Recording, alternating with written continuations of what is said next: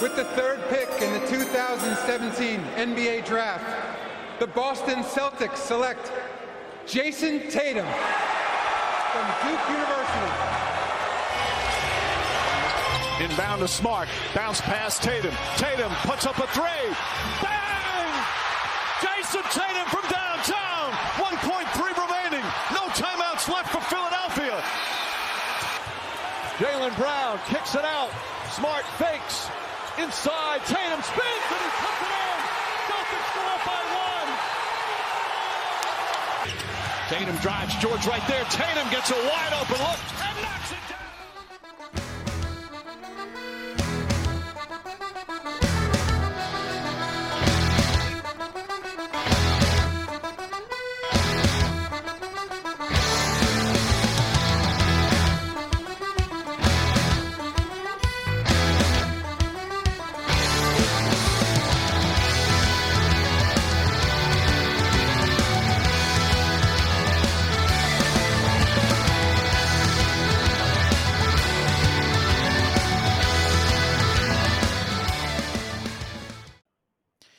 χαρά σε όλη την κοινότητα, σε όλη την παρέα. Είμαι ο Νίκος Και εγώ είμαι ο Αντώνης, καλησπέρα παιδιά. και ακόμα ένα επεισόδιο Celtics είναι στον αέρα. Ακριβώς και σήμερα σας έχουμε μια έκπληξη, την οποία την κρατήσαμε εντελώς έκπληξη, δεν την ανακοινώσαμε πουθενά, διότι έχουμε και έχω πρώτα απ' όλα την πολύ πολύ μεγάλη χαρά να παρουσιάσω τον σημερινό guest, ο οποίος είναι ένας πάρα πάρα πολύ καλός μου φίλος, ο Τρίφωνας ο Μαλάμης. Καλησπέρα Τρίφωνα. Καλησπέρα, παιδιά. Ευχαριστώ που με έχετε στην παρέα σας. Γεια σου Τρίφωνα, εμείς ευχαριστούμε. Και ο λόγος ο Τρίφωνας είναι εδώ, παιδιά, δεν είναι απλά επειδή είναι φίλος μου, είναι διότι είναι αυτή τη στιγμή εν ενεργεία μπασκετμπολίστας και είναι εδώ για να μας μιλήσει λίγο για τη ζωή του μπασκετμπολίστα, για τη ζωή του μπασκετμπολίστα στην Ελλάδα και να κάνουμε έτσι μια κουβέντα πάνω σε αυτό το θέμα και να μάθουμε κι εμείς, γιατί εντάξει, παρακολουθώντας μπάσκετ δεν μπορείς να μάθεις. Κάποιος εκ των έσω προφανώς έχει πολύ περισσότερη πληροφορία να δώσει γενικά και είμαι πάρα πάρα πολύ χαρούμενος να ξεκινήσει για να ρολάρει αυτό το επεισόδιο. λοιπόν, για πες Νικό. Τι να πω, έχεις Τρίφωνα, να- Τρίφωνα ε, καλά έχουμε να πούμε πολλά βέβαια, να πούμε λίγο το πριν ξεκινήσουμε τον Τρίφωνα. Ναι, ναι, Ότι ναι. μας ακούτε σε Apple Podcast, Google Podcast και Spotify. Ε, κάποια επεισόδια τα βλέπετε και στο YouTube, τα έχουμε ξαναπεί και εννοείται ότι like μας κάνετε σε Facebook, Instagram, ε, Twitter, TikTok, παντού όπου υπάρχουμε μας ακολουθείτε και στο Discord πλέον μπαίνετε στην κοινότητά μας, θα τα πούμε προς το τέλος του επεισόδιου όμως αυτά. Μείνετε μέχρι το τέλος για να μάθετε λεπτομέρειες για το Discord, το οποίο Έτσι. είναι ολοκένουργιο και έρχεται ολόκαυτο. Έτσι, ακριβώς. Οπότε πάμε στον Τρίφωνα. Τρίφωνα, πες μας δύο πράγματα, πού παίζεις, τι θέση παίζεις, πες μας. Πολύ ωραία. Ε, αρχικά να το πούμε σε όλους είμαι 21, είμαι 21 χρονών. Αυτή τη στιγμή παίζω μπάσκετ στην ομάδα του ΟΦΗ Ηρακλείου. Είναι μια ομάδα στο Ηράκλειο Αττικής. Είναι μια ομάδα που είμαι από μικρό παιδί κι εγώ. Συγγνώμη, συγγνώμη, συγγνώμη, γιατί λίγο τρόμαξα. Ε, το ΟΦΗ Ηρακλείου λίγο μου ήρθε λίγο απότομο. Χάρηκα πάρα πολύ, αλλά μετά είπε διευκρίνηση του Αττικής. Οκ. ναι, ναι, ναι. Ε, Εξήγησε, το, εξήγησε το όμως γιατί χάρηκες να, να καταλάβει. Ναι, γιατί είμαι ΟΦΗ Ηρακλείου όντως, αλλά το Ηρακλείου κατάλαβα Κρήτης. πριν. το κατάλαβα πριν που είπες για τον αδερφό σου, γι' αυτό. Ε, συνεχίζω λοιπόν. Ε, είναι στο Ηράκλειο Αττικής. Ε, είναι τοπικό πρωτάθλημα, ε, να το πούμε και αυτό. Ε, αυτή τη στιγμή βρίσκομαι στην ομάδα από επιλογή μου, διότι έρχομαι από έναν τραυματισμό που με άφησε εκτός αγωνιστικής δράσης δύο χρόνια. Ε, πριν έπαιζα στην, ε, στην ΑΕΚ Νέα Κηφισιά, στο πρωτάθλημα της Β' Εθνικής. Ε, και τώρα βρίσκομαι, όπως είπα, στην ομάδα του Ηρακλείου, ε, στο τοπικό πρωτάθλημα. Υπάρχει μεγάλη διαφορά προφανώς, αλλά ε, είναι το καλύτερο αυτή τη στιγμή για την καριέρα μου και για το πώς θέλω να πάει η καριέρα μου, εννοείται. Τέλεια. Ε, επειδή είσαι και μικρός ρε παιδί μου και δεν νομίζω ότι σε έχω, σε έχω ρωτήσει ποτέ και είναι ωραίο που το, που το κράτησα για να σε ρωτήσω τώρα ότι πότε ήταν η στιγμή ρε παιδί μου που αποφάσισες στη ζωή σου ότι ξέρεις κάτι εγώ θα γίνω μπασκετμπολίστας ας πούμε, θα ασχοληθώ επαγγελματικά με τον μπάσκετ; Ωραία. Ε, αρχικά με τον μπάσκετ ε, ασχολιόμουν και σοβαρά, εντάξει. πόσο μπορεί κάθε παιδί. Εντάξει, όλοι νομίζω σαν παιδιά που, σαν μπασκετμπολίστες αυτοί που τους άρεσε το μπάσκετ, ε, λέγαν πάντα θέλω να παίξω στο NBA, θέλω να γίνω επαγγελματίας. Αλλά όσο μεγαλώνεις καταλαβαίνεις και το πόσο δύσκολο είναι και το πόσο δύσκολο είναι και στην Ελλάδα, έτσι. Αλλά σε αυτό θα πάμε παρακάτω. Ε, όταν ήμουν στην τρίτη λυκείου είχα μία κλίση από την Εθνική Ελλάδος να πάω στα κλιμάκια. Ε, όπου και πήγα, έπαιξα αγώνες, έκανα, έκανα και κάποιες προπονήσεις και είδα το, το επίπεδο, είδα τη, το πόσο ωραίο είναι ρε παιδί μου να θεωρείς επαγγελματίας βασχεμπολίστας. Ε, οπότε άρχισε να μου αρέσει. Είδα ότι δεν έχω καμία τεράστια διαφορά με τα άτομα τα οποία βρισκόντουσαν εκεί, οι οποίοι ήταν σε πολύ καλύτερες ομάδες από εμένα, ήταν πιο γνωστοί θεωρητικά στο μικρό αυτό κύκλο του μπάσκετ. Οπότε από την τρίτη ηλικίου και μετά είπα ότι θα ασχοληθώ σοβαρά με το μπάσκετ, σοβαρότατα. Όπου και άλλαξε γενικά λίγο η φάση γιατί έτρωγα καλύτερα, πήγαινα στο γυμναστήριό μου, κοιμόμουν σωστές ώρες, που σαν τρίτη ηλικίου παιδί δεν το έκανα αυτό. Τρίφωνα, τι θέση παίζεις; Ε, είμαι στο, στο Playmaker και στο 2, στο ασώδιο. Εκεί παίζω στις δύο θέσεις. Jason Tatum, Derek White, Drew Holiday. Γενικά μπορώ να παίξω και από το 1 έως το 4, δεν έχω θέμα, αλλά οι θέσεις μου είναι στο 1 και στο 2 κυρίως. Τέλεια, μια χαρά. Εγώ πάντως ε, που σε ζούσα γενικά εκείνο τον καιρό, ας πούμε, που ήσουν ακόμα τρίτη λυκείου που λες, για μένα, εγώ να το πούμε παιδιά, για, να καταλάβετε με τι κόνσεπτ μιλάω, εγώ είμαι φυσικός, ας πούμε, και είμαι, ήμουν, είμαι αρκετά χρόνια στην εκπαίδευση και στην προετοιμασία, ρε παιδί μου, των παιδιών. Και ήμουνα πάντα κατά αυτής της υπερβολικής παράνοιας που υπάρχει στην Ελλάδα, ότι όλα τα παιδιά πρέπει να μπουν πανεπιστήμιο και όλα τα παιδιά πρέπει να μπουν σε μια σχολή και όλη η τρέλα που περιτριγυρίζεται γύρω από αυτό.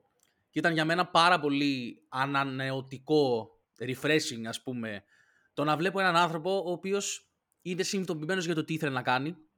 Δεν έπεσε σε αυτή τη λούπα του άντε να χρεώσω τους γονείς μου τόσα λεφτά. Όχι ότι είναι κακό, αλλά είναι πάρα πολλοί που το κάνουν που δεν το θέλουν. Και ήταν πολύ ωραίο να βλέπεις έναν άνθρωπο που είχε το όνειρό του, είχε το στόχο του και πάλευε αυτό το πράγμα. Θα ήταν πάρα πολύ ωραίο να δούμε τα παιδιά στην Ελλάδα να πραγματοποιήσουν όντως τα όνειρά τους. Αυτό ήθελα να πω και επειδή τώρα το ανέφερες, ας πούμε.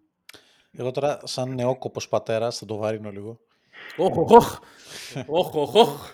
Ε, είμαι αυτής της ακριβώ νοοτροπίας που λες και εσύ, προς το παρόν τουλάχιστον. Έτσι. Το, ο Μπομπ μου τώρα σε πέντε μέρες κλείνει τον πρώτο του χρόνο. Να σου ζήσει κιόλας. Να είσαι καλά. Ε, απλά το, αυτό που σκέφτομαι ότι αναπόφευκτα η γενιά μας και η δικιά μου γενιά, γιατί είμαι λίγο παραπάνω από του Αντώνη, μία επόμενη γενιά από του Αντώνη mm-hmm. θα μπορούσε να πει κάποιος και δύο γενιές. Τέλος πάντων, το συζητήσουμε. ε, από του Τρίφωνα. Μια μισή, μια μισή. Ναι, ναι, τέλος πάντων, μία και κάτι. Ε, αναπόφευκτο ήταν νομίζω ότι οι, δικιά μας, οι δικές μας οι γενιές θα έπρεπε και έτσι όπως εξελισσόταν η κοινωνία που και το τρυπάκι και η μόδα ήταν ότι όλοι πρέπει να γίνουμε επιστήμονες ότι προς τα εκεί πήγαινε, οπότε προς τα εκεί πήγαμε και εμείς αναγκαστικά καθοδηγούμενοι από τους δικούς μας, από τους γονείς μας. Όχι απαραίτητα με κακία ή με κάποιο. Εντάξει. Απλά νομίζω και εγώ πλέον ότι και όπως το σκέφτομαι τώρα με το δικό μου το παιδί, ρε παιδί μου, ότι θέλω πραγματικά να κάνει αυτό που θέλει. Θέλει να ασχοληθεί με το μπάσκετ, θέλει να παίξει στους Boston Celtics, χάρα μου. Τυχαίο παράδειγμα. Ναι, το παιδί ό,τι θέλει. Ναι, το παιδί ό,τι θέλει. Εντάξει, του Lakers δεν θα επιτρέψουν να πάει, αλλά. Ε, όχι, εντάξει, αυτό μαχαίρι στην καρδιά, ρε παιδί. Ναι, όχι, εντάξει. Είπα εγώ να μην, είπα εγώ να μην παίξει μπάσκετ. Είπα εγώ να μην παίξεις. Σου είπα να διαβάσεις. Σου είπα να διαβάσεις. Εντάξει. Ωραία. Για πάμε. Αυτό. Εγώ τώρα η επόμενη ερώτηση που θέλω να κάνω είναι. Ανέφερες, δε παιδί μου και εσύ, ότι βίωσες ένα τραυματισμό ο οποίος σε πήγε πίσω δύο χρόνια, αν δεν κάνω λάθος. Ναι. Και ρε παιδί μου, ξέρεις, βλέπουμε κι εμείς πάρα πολλές πάρα πολλές ε, περιπτώσεις στον αθλητισμό. Τώρα εντάξει, εμείς από την απέξω προφανώς. Που τραυματίζονται αθλητές, πάνε πίσω οι καριέρες τους, τελειώνουν οι καριέρες τους, ή βλέπουμε πάρα πολλές φορές στον μπάσκετ ένα παίκτη να τραυματίζεται και να γυρνάει πίσω και να μην είναι σε καμία στρατόσφαιρα ο ίδιος παίκτης, ας πούμε. Και θέλω πάρα πολύ να μας πεις, παιδί μου, πώς το βίωσες εσύ όλη αυτή τη διαδικασία και το σώμα σου και η ψυχολογία σου, πώς το πέρασες, πώς το επεξεργάστηκες; Ωραία.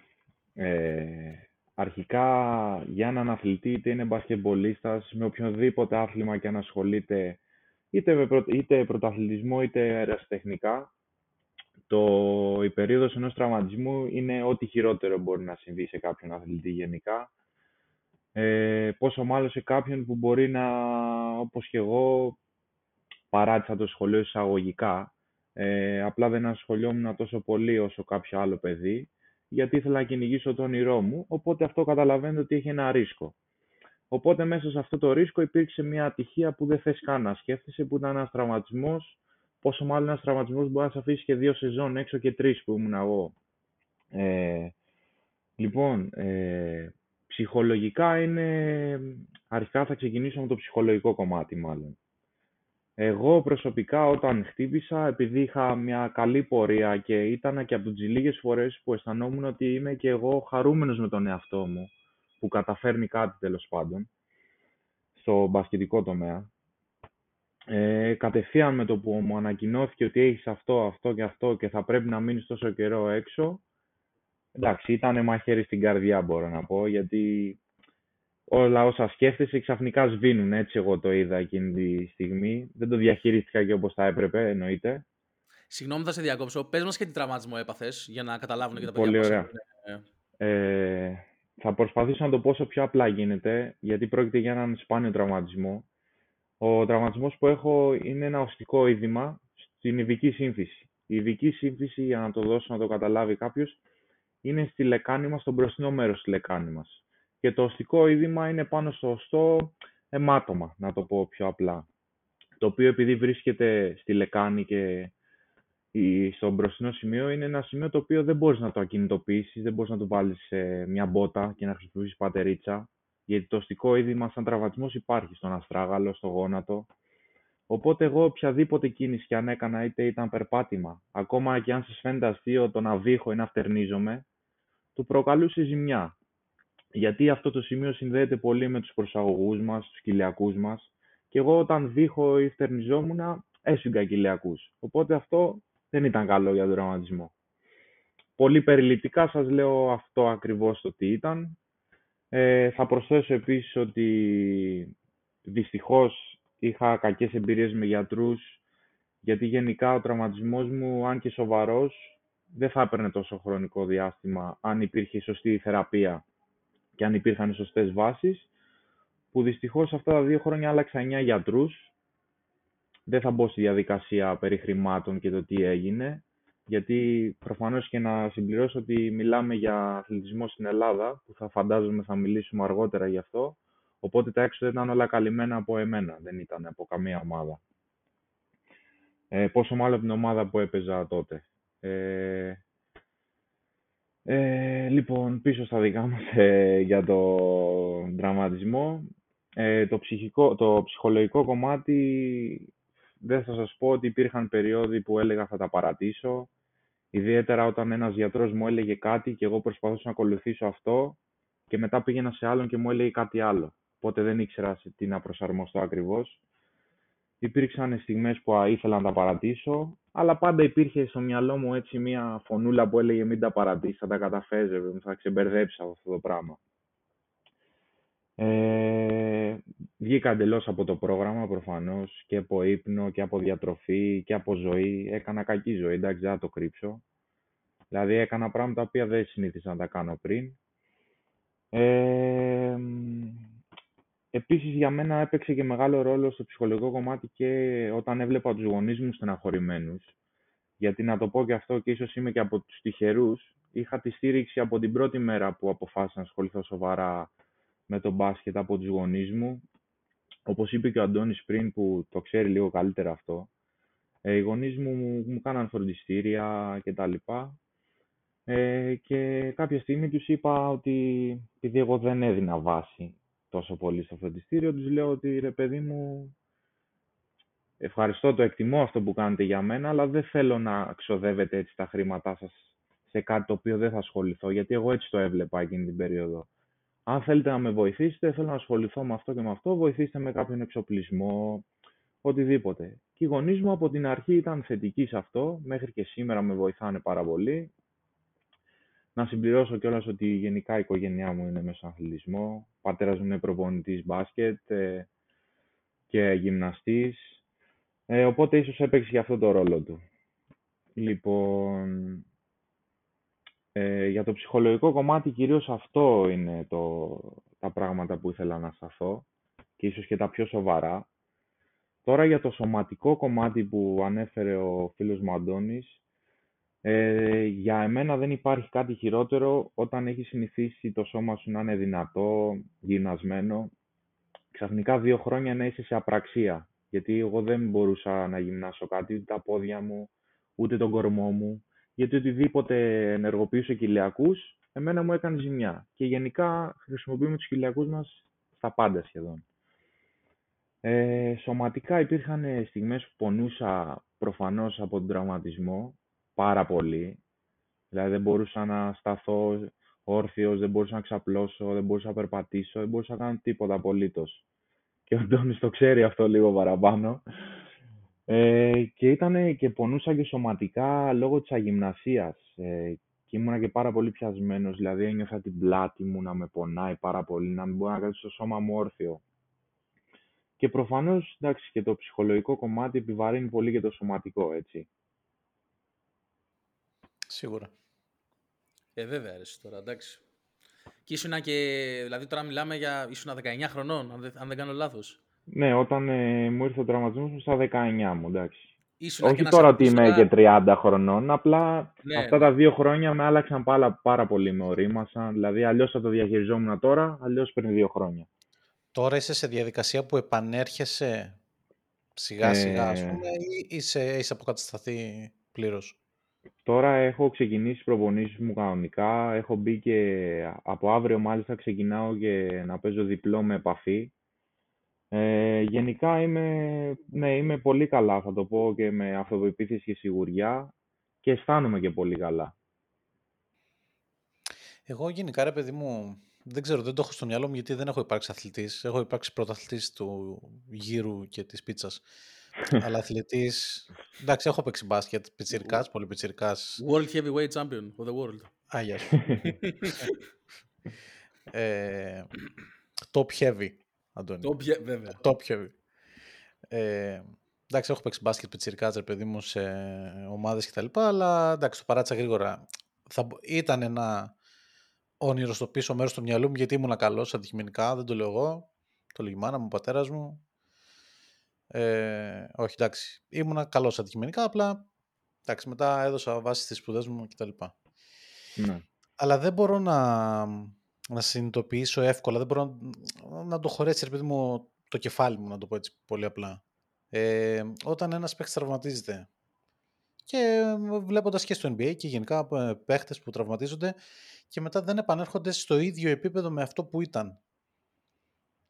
Και Μμ. το, το έχω σαν απορία. Γιατί; Δεν αποκαθίσταται το σώμα στο 100% είναι ο χρόνος που χάνεται; Και δεν αναπληρώνεται; Ε, κοίταξε, ε, παίζει ρόλο βέβαια και τι τραυμα... για τι τραυματισμό μιλάμε. Ε, θεωρώ για μένα ότι το νούμερο ένας σε, όταν γυρνάς από ένα τραυματισμό είναι το, το μυαλό σου και γενικά το ψυχολογικό κομμάτι. Έχουμε δει, όπως είπες και εσύ, πολλούς αθλητές που ξεμπερδέψαν τον τραυματισμό τους, γυρίσανε και ήταν καμία σχέση με αυτό που ήταν πριν. Εγώ προσωπικά αυτό που έχω να σου πω και από τη δική μου εμπειρία, στον τραυματισμό μιλάω, είναι ότι αυτή τη στιγμή το μυαλό μου λίγο είναι πιο χαλαρό. Θέλω να πω ότι στην πρώτη προπόνηση που μπήκα, σκεφτόμουν διαρκώς τον τραυματισμό μου. Δηλαδή, μην του κάνω ζημιά με αυτό. Μην ε, αυτό που κάνω είναι κάτι παραπάνω από, από αυτό που μπορώ να δώσω τη, αυτή την περίοδο, αυτή τη χρονική στιγμή. Ε, οπότε γενικά το μυαλό και το ψυχολογικό κομμάτι θεωρώ ότι είναι το νούμερο ένα. Και ίσως κάποιοι μπορεί να στερούν σε αυτό, έτσι. Ε, αλλά γενικά, αν μιλάμε για κάποιον τραυματισμό, όπως είναι ένας χιαστός, είτε ένας αχίλιος, όπως έχουμε δει και με τον Kevin Durant για παράδειγμα, οι πιθανότητες στο να γυρίσει από έναν αχίλιο σε καλή κατάσταση είναι πολύ ελάχιστες, θα πω εγώ, γιατί είναι ένας τραυματισμός ο οποίος σημαίνει για όλη τη ζωή, έτσι. Και τον Αχίλιο λένε συγκεκριμένα αυτό που λες τώρα ότι είναι ο χειρότερος θαυμασμό στο μπάσκετ. Δηλαδή... Ναι, ναι, πολύ σωστά. Πολύ σωστά. Και είδαμε τον Kevin Durant, ο οποίος είναι σε πάρα πάρα πολύ καλή κατάσταση για ένα τέτοιο τραυματισμό. Ίσως να είναι και το κομμάτι το σκεπτικό και σε αυτόν, έτσι, το, το, και το ψυχολογικό. Αλλά εγώ αυτό που μπορώ να πω, συγγνώμη Αντώνη τελευταίο, είναι ότι το ψυχολογικό κομμάτι και το, και το μυαλό σου είναι το νούμερο ένα όταν ε, πανέρεις από έναν τραυματισμό. Συμφωνώ πολύ σε αυτό που λες. Εντάξει, και εγώ από την απέξω, ρε παιδί μου. Απλά θεωρώ ότι παίζει ρόλο, ρε παιδί μου, και τι παίκτης είσαι. Δηλαδή, αν είσαι ένας παίκτης ο οποίος βασίζεσαι full στην αθλητικότητα και στη γρηγοράδα και στα αντανακλαστικά και πάψει ένα τέτοιο τραυματισμό. Εντάξει, μετά είναι δύσκολο ρε, να επανέλθεις σε αυτό που έκανες, γιατί μετά πρέπει να βρεις άλλους τρόπους να επηρεάσεις το παιχνίδι, γιατί μπορεί η αθλητικότητά σου να μην είναι πια εκεί. Πολύ καλό παράδειγμα, ας πούμε, ε, είναι ο Derrick Rose, ο οποίος τουλάχιστον ε, δεν έφτασε ποτέ, ρε παιδί μου, ξανά το MVP form που είχε, γιατί προφανώς δεν μπορούσε ποτέ να βρει ξανά την αθλητικότητά του και το σώμα του άνθρωπος. Αλλά βρήκε άλλους τρόπους να επηρεάσει το παιχνίδι και πλέον έχει εντελώς διαφορετικό τρόπο που το προσεγγίζει. Ο Durant, ας πούμε, που λες, είναι ένας παίκτης που δεν βασιζόταν ποτέ στην αθλητικότητα του Durant. Ο Durant είναι killer από mid-range, είναι φοβερός shooter. Οπότε αυτό είναι, κατάλαβες, είναι πιο βατό ρε παιδί μου να επιστρέψεις. Και εντάξει, Εντάξει, αυτοί οι παίκτες για μένα είναι κακό παράδειγμα, ρε παιδί. Δηλαδή, δεν μπορείς να φέρεις το παράδειγμα ναι. τον Durant ή τον Kobe Bryant, ας πούμε. Ο Kobe Bryant εντάξει, ήταν ο Kobe Bryant, ρε φίλε. Ο άνθρωπος ήταν 18 ώρες και έκανε προπόνηση μέσα στη μέρα. Αλλά ναι, νομίζω ότι οι μόνοι παίκτες που έχουμε δει στο NBA τουλάχιστον, όπου έχουν γυρίσει από αχίλιο και είναι στο επίπεδο που ήταν πριν, είναι ο Ντομινίκ. Διόρθωσε με Νίκο αν κάνω λάθος. Ναι ο Κόμπι και ο Ντουράντ. Που και ο Κόμπι γι' αυτός και ο Κόμπι δεν επέστρεψε ναι. και στα ναι, ναι, καλύτερά του, ας πούμε. Αυτό, αυτή νομίζω είναι. Ωραία. Ε, πάμε λίγο, πες μας δύο πράγματα, μιας και από μέσα τον ελληνικό αθλητισμό και να περάσουμε μετά σιγά σιγά και στο NBA. Ε, ε, η κατάσταση είναι τόσο κακή όσο έχουμε στο μυαλό μας. Ε, κοίταξε φίλε Νίκο, ε, εντάξει, προφανώς δεν έχω ζήσει ακόμα πάρα πολλά στη ζωή μου στο αθλητικό κομμάτι, σε μεγάλη ηλικία, έτσι, και τώρα μικρός δεν θυμάμαι και πολλά πράγματα. Αυτή τη στιγμή, έτσι όπως τα βιώνω, ναι, η, κατάσταση στην Ελλάδα στο αθλητικό κομμάτι είναι πολύ κακή. Ε, είτε αν θέλουμε να το πιάσουμε από το πώς συμπεριφέρονται στους παίκτες, από το πώς είναι οι ομάδες οργανωμένες, η διοίκηση, είναι όλα σε μια πολύ, καλή, πολύ κακή κατάσταση, συγγνώμη. Ρε εσύ Τριφωνάκο, μόνο και μόνο που μας λες ότι έχεις αλλάξει 9 γιατρούς. Δηλαδή μόνο και μόνο από εκεί πάρτα, ας πούμε. ναι, και ότι όλα τα έξοδα έχει αναλάβει μόνος του, έτσι, η οικογένειά ε, του. Προφανώς. Δηλαδή, εντάξει. Καλά, αναμενόμενο. Δηλαδή δεν το είχα ανάγκη να το ακούσω να το λέει, ήμουν σίγουρος. Παρ' όλα αυτά, για να είμαι και δίκαιος και να πω την αλήθεια έτσι όπως είναι, η παλιά μου ομάδα εκεί φυσικά όταν είχα χτυπήσει με είχε στείλει στο γιατρό της ομάδας που με είχε εξετάσει και τα λοιπά. Ε, προφανώς δεν πήρα κάποια βοήθεια από εκείνον και μετά πήγα σε κάποιον άλλον. Αλλά τη μεγαλύτερη στήριξη και πρέπει να το πω αυτό την, την είχα από, πέρα από τους γονείς μου φυσικά από την ομάδα του Ηρακλείου που είμαι και από παιδάκι όπως σας είπα που όταν ξαναγύρισα σε εκείνους, ε, οι φυσικοθεραπείες μου ήταν καλυμμένες από την ομάδα. Άμα ήθελα κάτι, προφανώς μπορούσα να βασιστώ σε εκείνους και τους ευχαριστώ πάρα πολύ για αυτό. Για να είμαι και απόλυτα δίκαιος σε αυτό το κομμάτι. Στο οικονομικό κομμάτι μπορεί ένας αθλητής στην Ελλάδα, εντάξει, ας έξω την Α1, που καλά και εκεί έχω τις αμφιβολίες μου, αλλά αν πάμε λίγο σε πιο χαμηλές κατηγορίες, μπορεί ένας αθλητής να στηριχθεί 100% προς τον επαγγελματικό του προσανατολισμό; Τα βγάζει πέρα. Ε, κατά τη γνώμη μου, όχι, δεν μπορεί. Ε, μπορεί να παίρνει ένα καλό ποσό, το οποίο θα τον ε, βοηθάει να περνάει άνετα, να βγάζει τα έξοδά του για να του περισσεύει και κάτι, αλλά όχι ότι θα εξασφαλίσει το μέλλον του μόνο από τον μπάσκετ σε κάποια κατηγορία κάτω την Α1. Που αν μου επιτρέπεις και η Α1 ελάχιστες είναι ομάδες και ελάχιστοι παίχτες που το καταφέρουν αυτό. Ναι. Εγώ ρε παιδί μου, ξέρεις τι ήθελα να. Για να το συνδέσουμε και με τον ελληνικό αθλητισμό. Εγώ ρε παιδί μου μεγάλωσα με αυτή τη χρυσή φουρνιά που με έκανε να αγαπήσω τον μπάσκετ, που ήταν η φουρνιά του Διαμαντίδη, του Σπανούλη, του Παπαλουκά, του Παναγιώτη Γιαννάκη στον πάγκο, του Λάζαρου του Παπαδόπουλου και τα ονόματα... Τσατσαρίς και Τσατσαρίς. Ναι, ναι. Ναι. Κακιούς, ζήσει όλοι. Εγώ με αυτή Ναι, την ναι, γενιά, ναι. ρε παιδί μου, μεγάλωσα. Με βάλτο αγόρι. Τρομεροί μπασκετμπολίστες. Έτσι.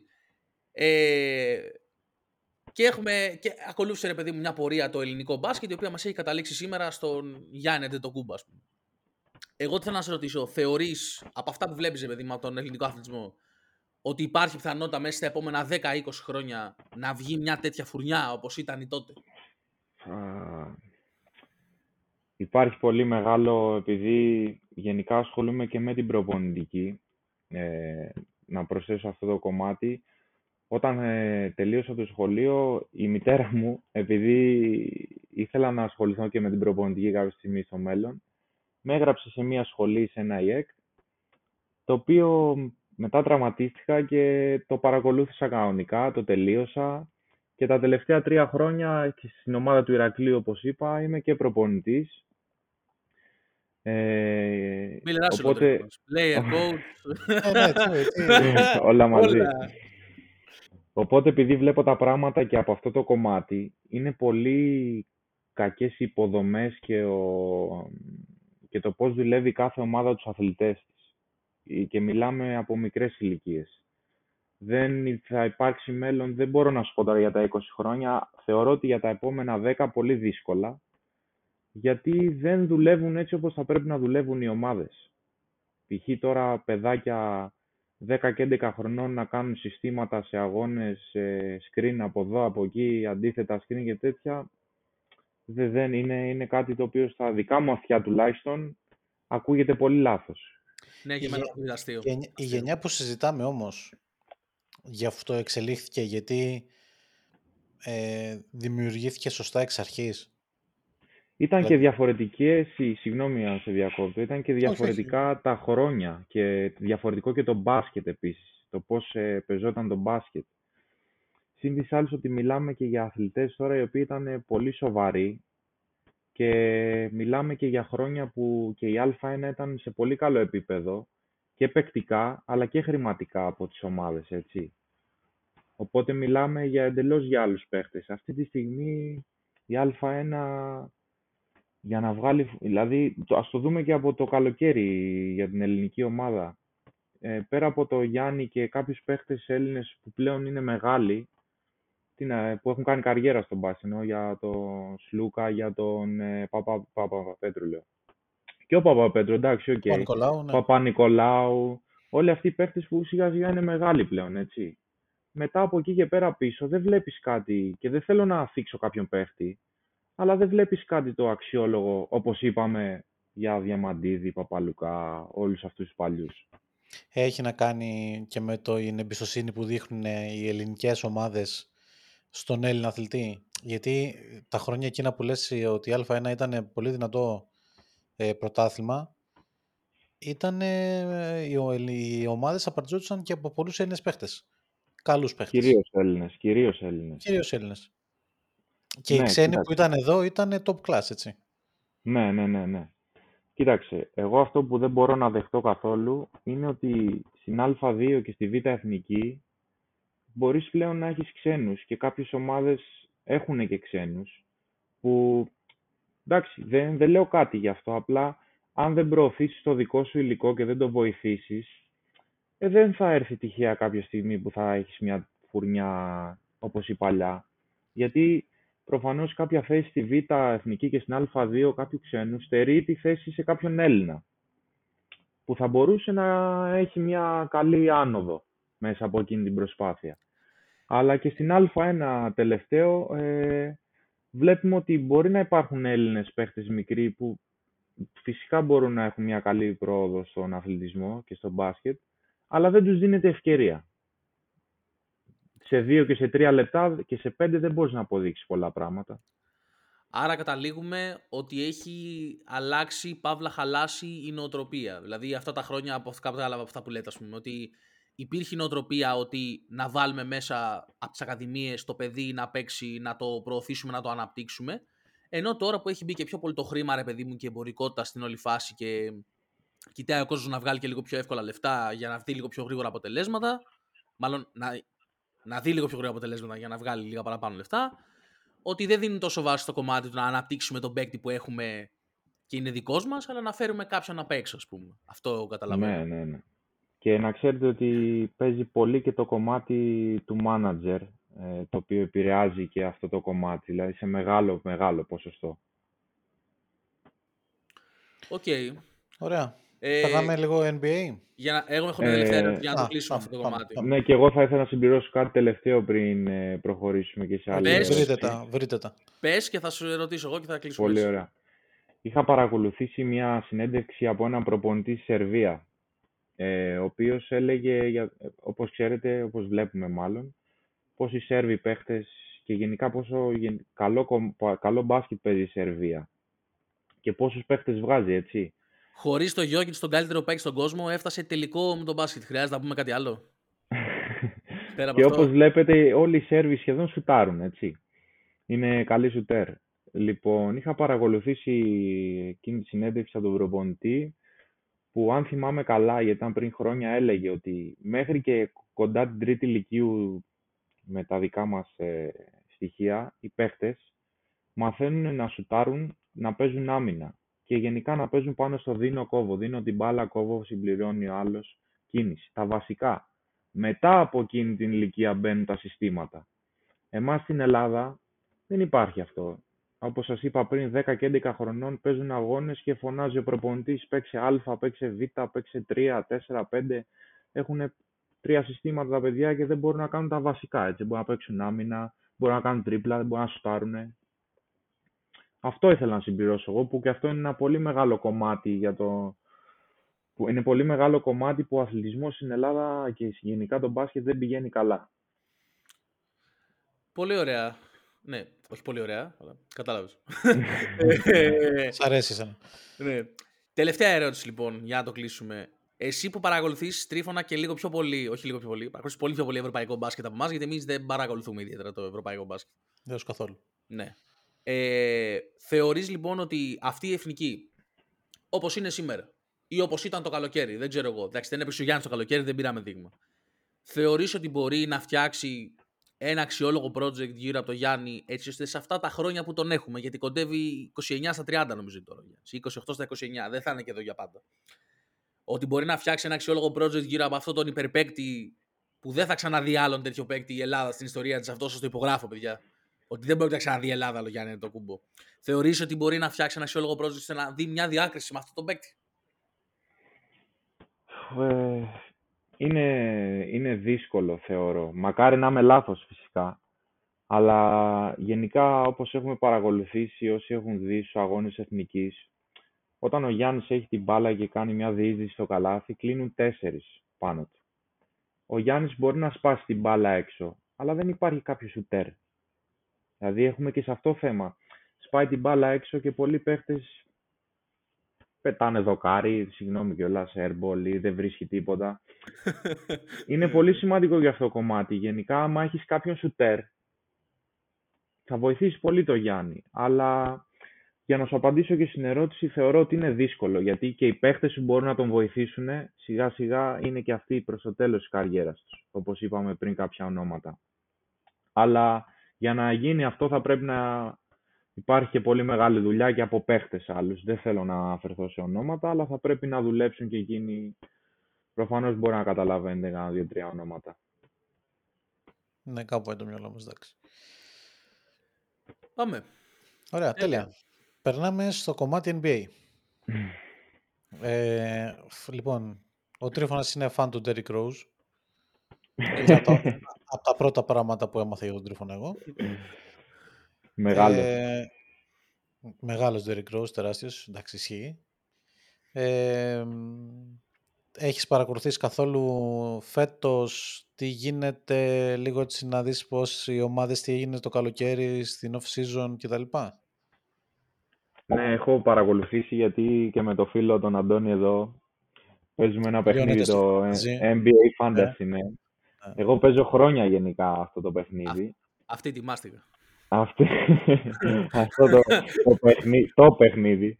Ναι. Ε, οπότε ναι, παρακολουθώ, βλέπω, για να είμαι και ειλικρινής, δεν βλέπω φανατικά τα τελευταία χρόνια ε, NBA, αλλά θα δω, θα δω, μ' αρέσει. Απλά προτιμώ το ευρωπαϊκό εγώ. Αλλά ναι, έχω, έχω μια ιδέα, ξέρω τι συμβαίνει.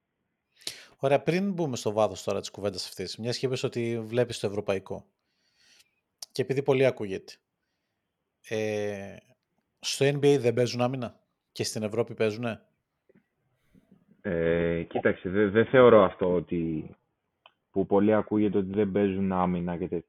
Θεωρώ απλά ότι με βάση τη regular season, έτσι, ε, στο ευρωπαϊκό μπάσκετ υπάρχει πολύ καλύτερη άμυνα σε εισαγωγικά. Είναι πιο το μπάσκετ, πώς να το πω, να βρω τη σωστή λέξη. Είναι πιο aggressive, να το πω, αν είναι και η σωστή λέξη αυτή. Δηλαδή, στο NBA στη regular season μπορεί να βλέπουμε τους παίχτες λίγο πιο χαλαρούς, τις άμυνες όχι τόσο πιεστικές και όταν πάμε στα play-off να γίνεται να πέφτουν κορμιά κάτω.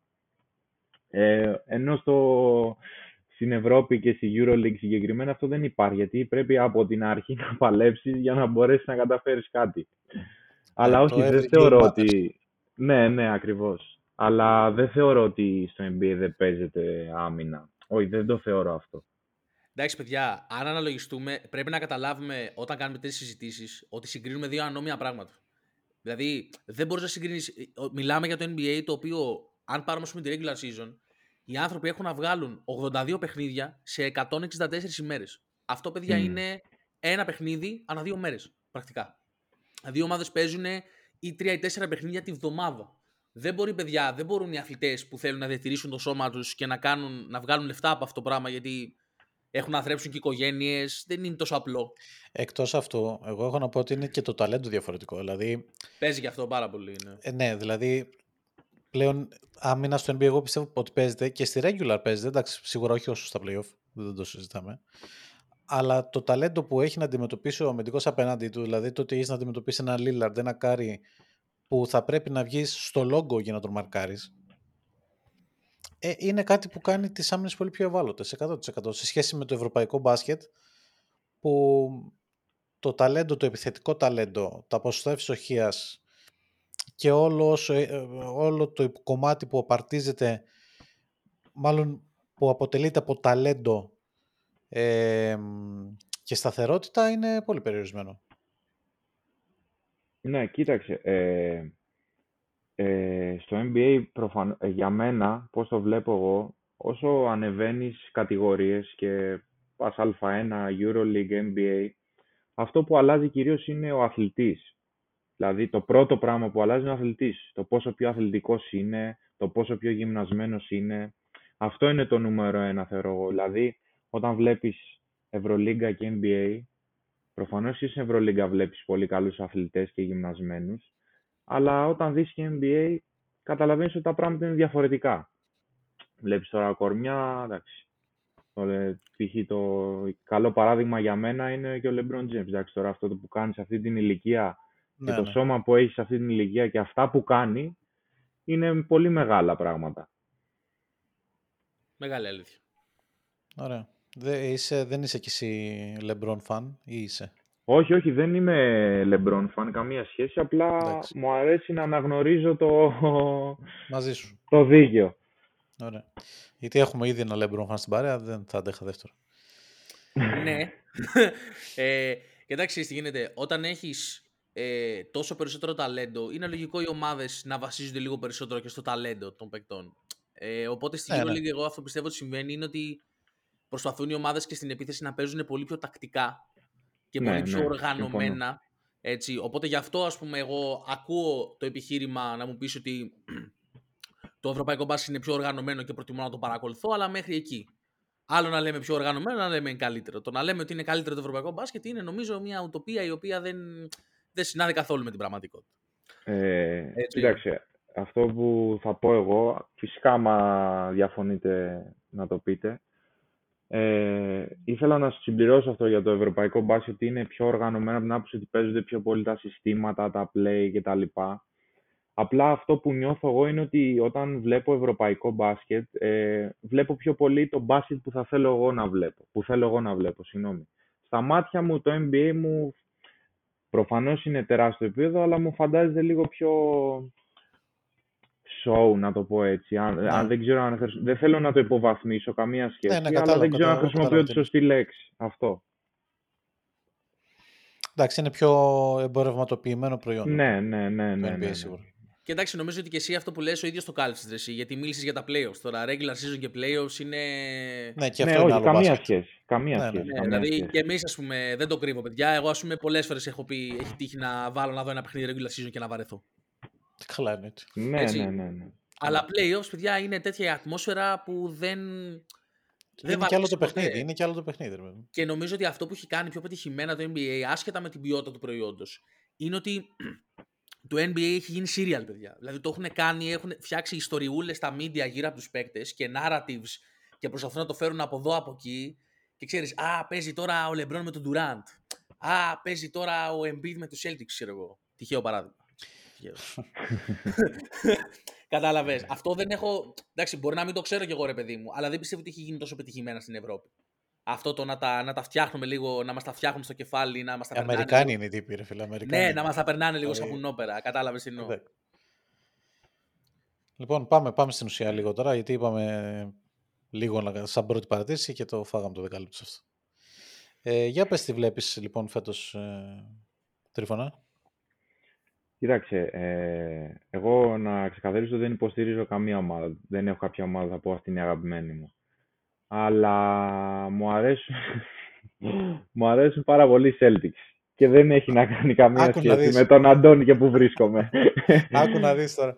Μου αρέσει πολύ το σύνολο της ομάδας και το πώς παίζει η ομάδα γενικά και οι παίχτες που βρίσκονται στην ομάδα. Δηλαδή, ναι, είναι πολύ ωραίο το σύνολο. Και πιστεύω πολύ γενικά σε αυτήν την ομάδα ότι φέτος θα κάνει, θα κάνει ζημιά μεγάλη. Μακάρι. Μακάρι. Ε, αν έπρεπε αυτή τη στιγμή έτσι να προβλέψεις τον πρωταθλητή, ας πούμε. Ποιον θα διάλεγες, Ποια ομάδα είναι που σου κάνει αυτή τη στιγμή που λες αυτή είναι η ομάδα. Δύσκολη ερώτηση. Δεν, δεν μπορώ να σου πω. Δεν μπορώ να σου πω. Είναι πολύ, Οκ. πολύ, πολύ νωρίς. Εντάξει. Ναι, θα ναι, είναι πολύ random. Σαν να, παίζω, σαν να πηγαίνω να παίξω Joker φάση. Υπάρχει Εντάξει, μια Μπο- βάση. Μπορείς να πεις στις Celtics, δεν θα εκπλαγεί κανένας από τους παρόντες ούτε από τους ακροατές κατά πόσα πιθανότητα. Celtics είμαστε περισσότεροι. Φαντάζομαι Ναι, που ακούνε εντάξει. και το επεισόδιο. Ναι, ναι, ναι. Ε, πιστεύω πολύ τους Celtics. Άμα θέλουμε να το πάμε εκεί, δεν θα σου πω ποιοι θα το πάρουν, θα σου πω ποιους πιστεύω. Οι Celtics. Πιστεύω σίγουρα Celtics. Ε, η εικόνα που είδες, που έχεις δει μέχρι στιγμής, ρε παιδί μου, από ό,τι έχεις παρακολουθήσει, από το Milwaukee, πώς σου φαίνεται, δηλαδή συνάδει με αυτό που περίμενες να δεις; Ναι, δηλαδή όταν άκουσες ε, το trade του Lillard στους Bucks και το δίδυμο Lillard Γιάννης, τι σκέφτηκες και αν αυτό που έχουμε δει μέχρι τώρα ανταποκρίνεται σε αυτό που σκεφτόμασταν; Ναι, κοίταξε. Επειδή γενικά έχω δει πολλά στον αθλητισμό και γενικά περιμένω κάποιες φορές πολλά και παίρνω λίγα. Ε, όταν άκουσα το trade Lillard, εντάξει, προφανώς όπως όλοι είπαμε, Παναγία μου, να το, το δίδυμο φωτιά. Απλά εγώ κράτησα μια επιφύλαξη, βέβαια είναι πολύ νωρίς ακόμα. Στην πορεία όταν είδα και το σύνολο το Milwaukee και γενικά και από παίχτες στο μπάγκο ή αναπληρωματικούς κτλ. Είναι πολύ καλό το σύνολο για να είμαι και δίκαιος. Αλλά τελικά δεν είναι, είδα αυτό που περίμενα να δω. Τουλάχιστον μέχρι στιγμής.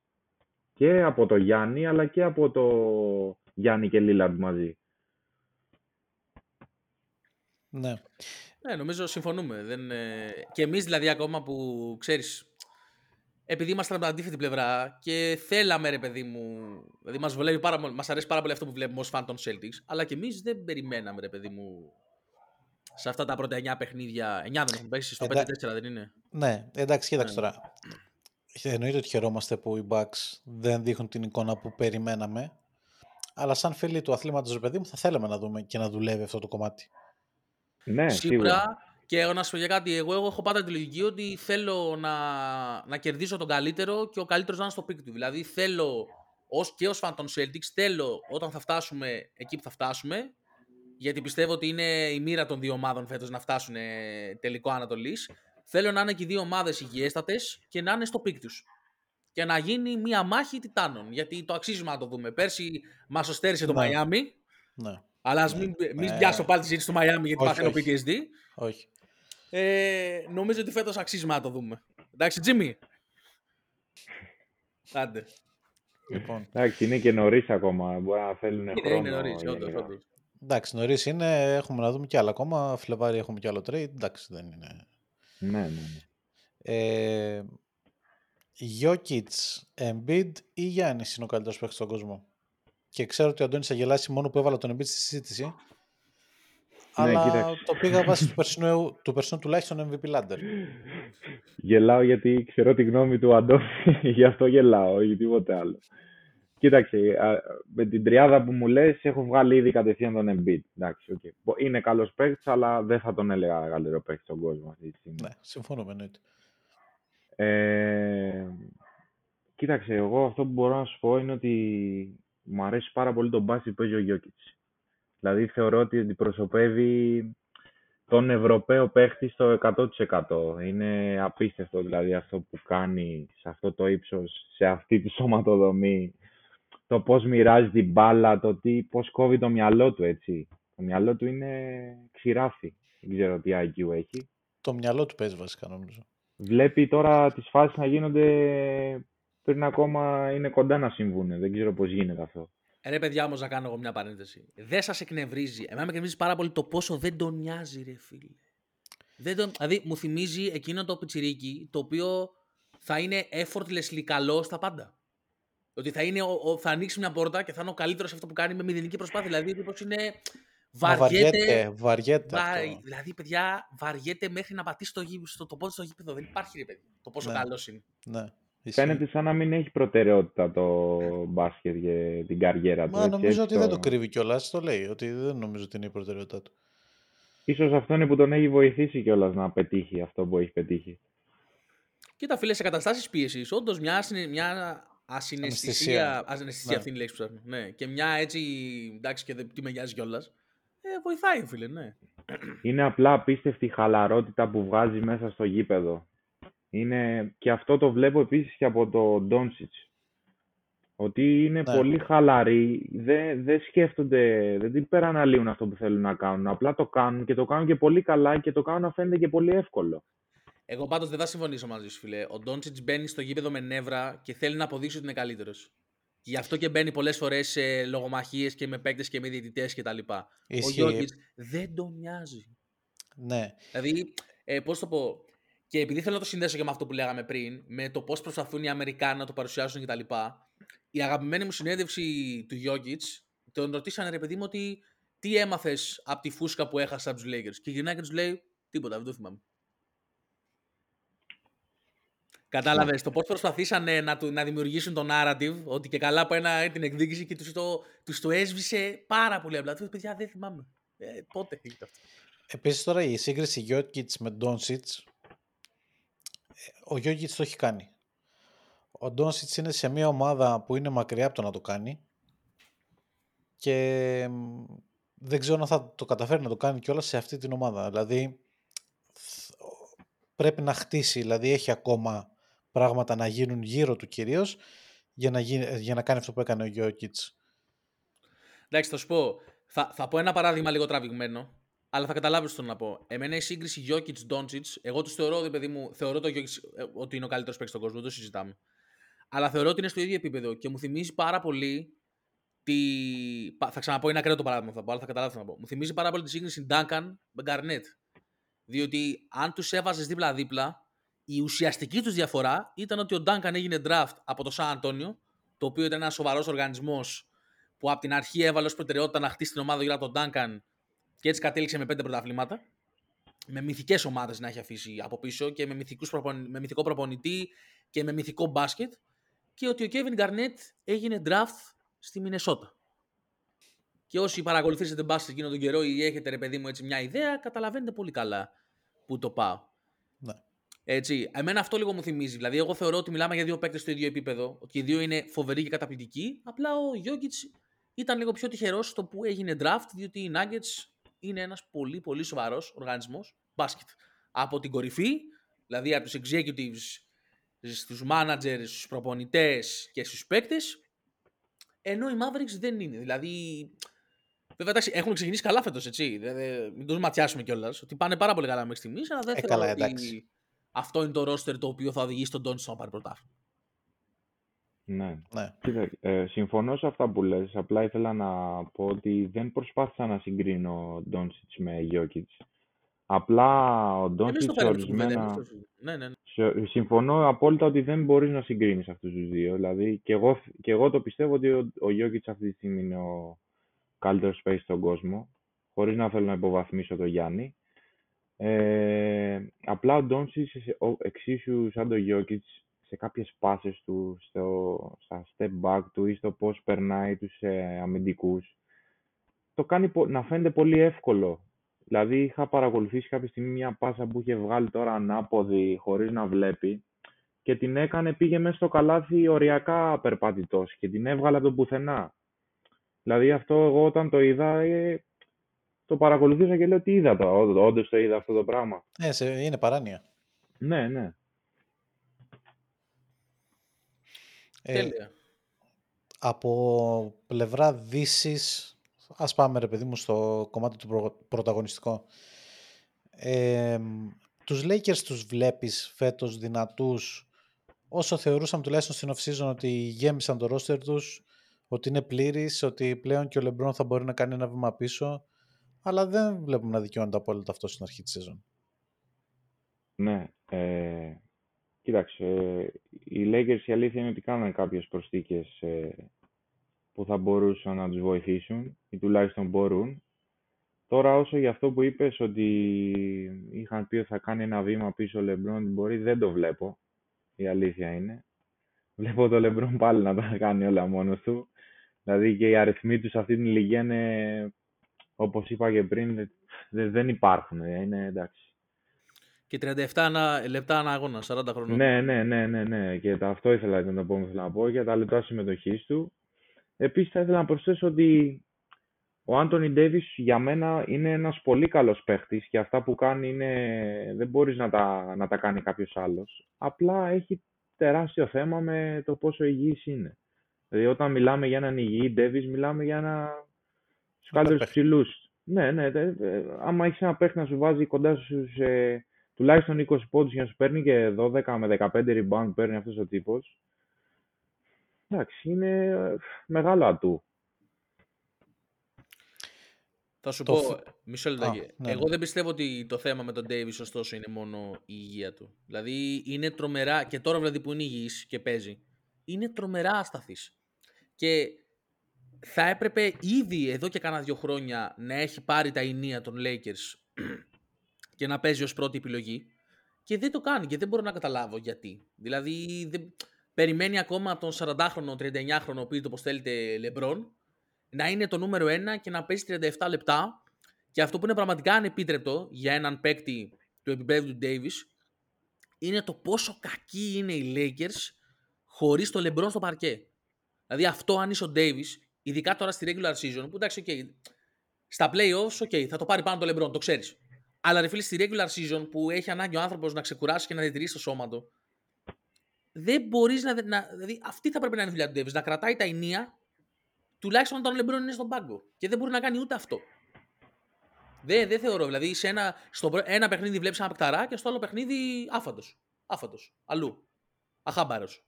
Δεν μπορεί να. Δεν είναι αυτή η εικόνα superstar παίκτη. Στα περσινά playoff όμως ήταν ο κύριος λόγος που οι Lakers πήγαν μακριά. Καθοριστικός. Πολύ καθοριστικός.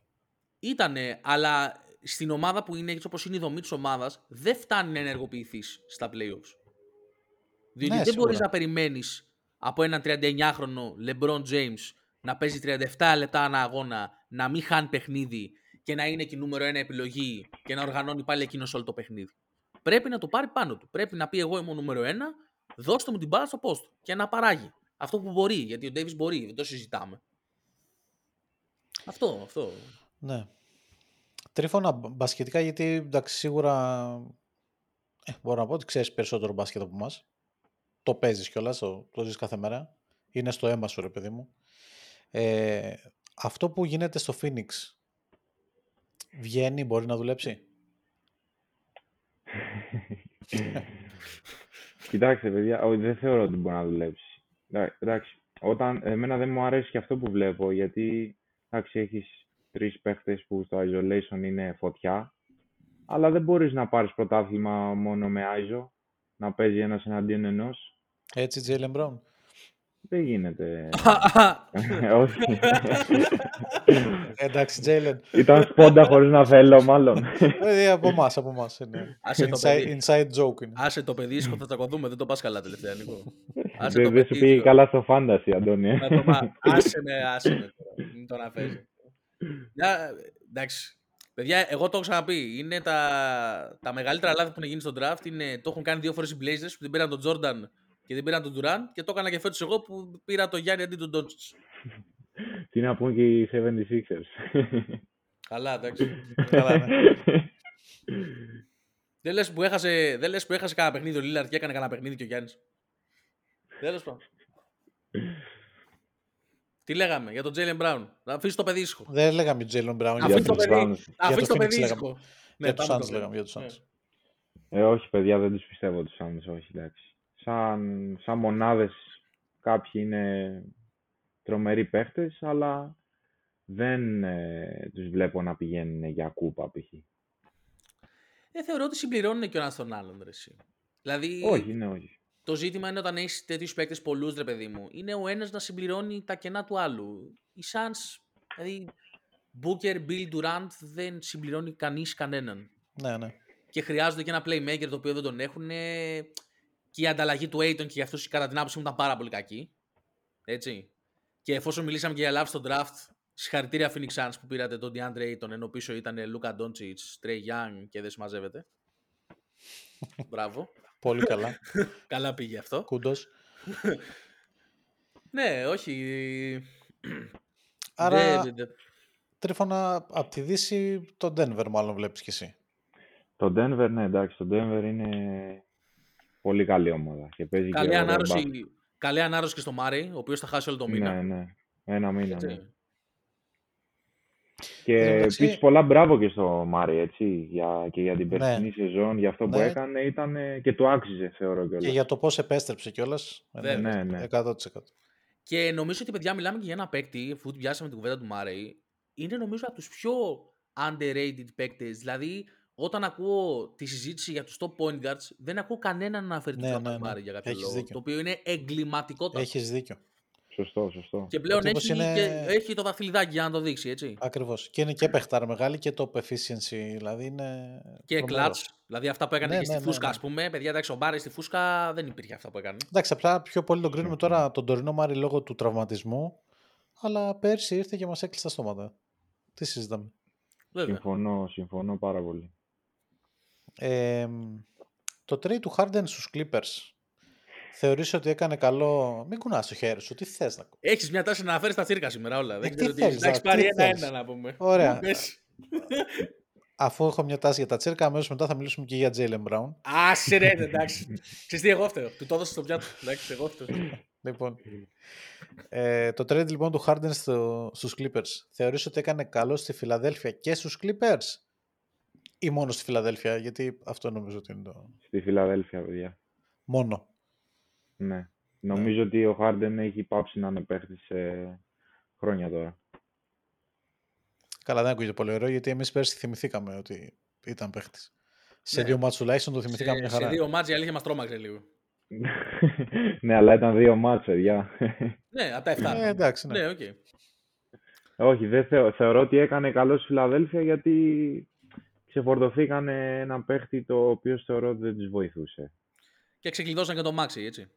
Ναι, ναι, ναι, ναι. Επίσης, Σημαντικό. και τώρα που είπες και αυτό το όνομα, ο Μάξι τρομερός παίκτης για μένα. Και αυτός ε, underrated αρκετά. ναι. Ε, θεωρείς ότι θα είναι, μάλλον συμφωνείς μαζί μου στην πρόβλεψή μου που είχα κάνει πριν κάνα μήνα περίπου, που ο Αντώνης είχε διαφωνήσει ότι θα είναι ο most improved player ε, της χρονιάς; Ο Μαρέι, ε, ο Μαρέι λέω, ο Μάξι. Ο Μάξι, ναι. Ε, κοίταξε, δεν διαφωνώ ούτε συμφωνώ, είμαι κάπου ανάμεσα.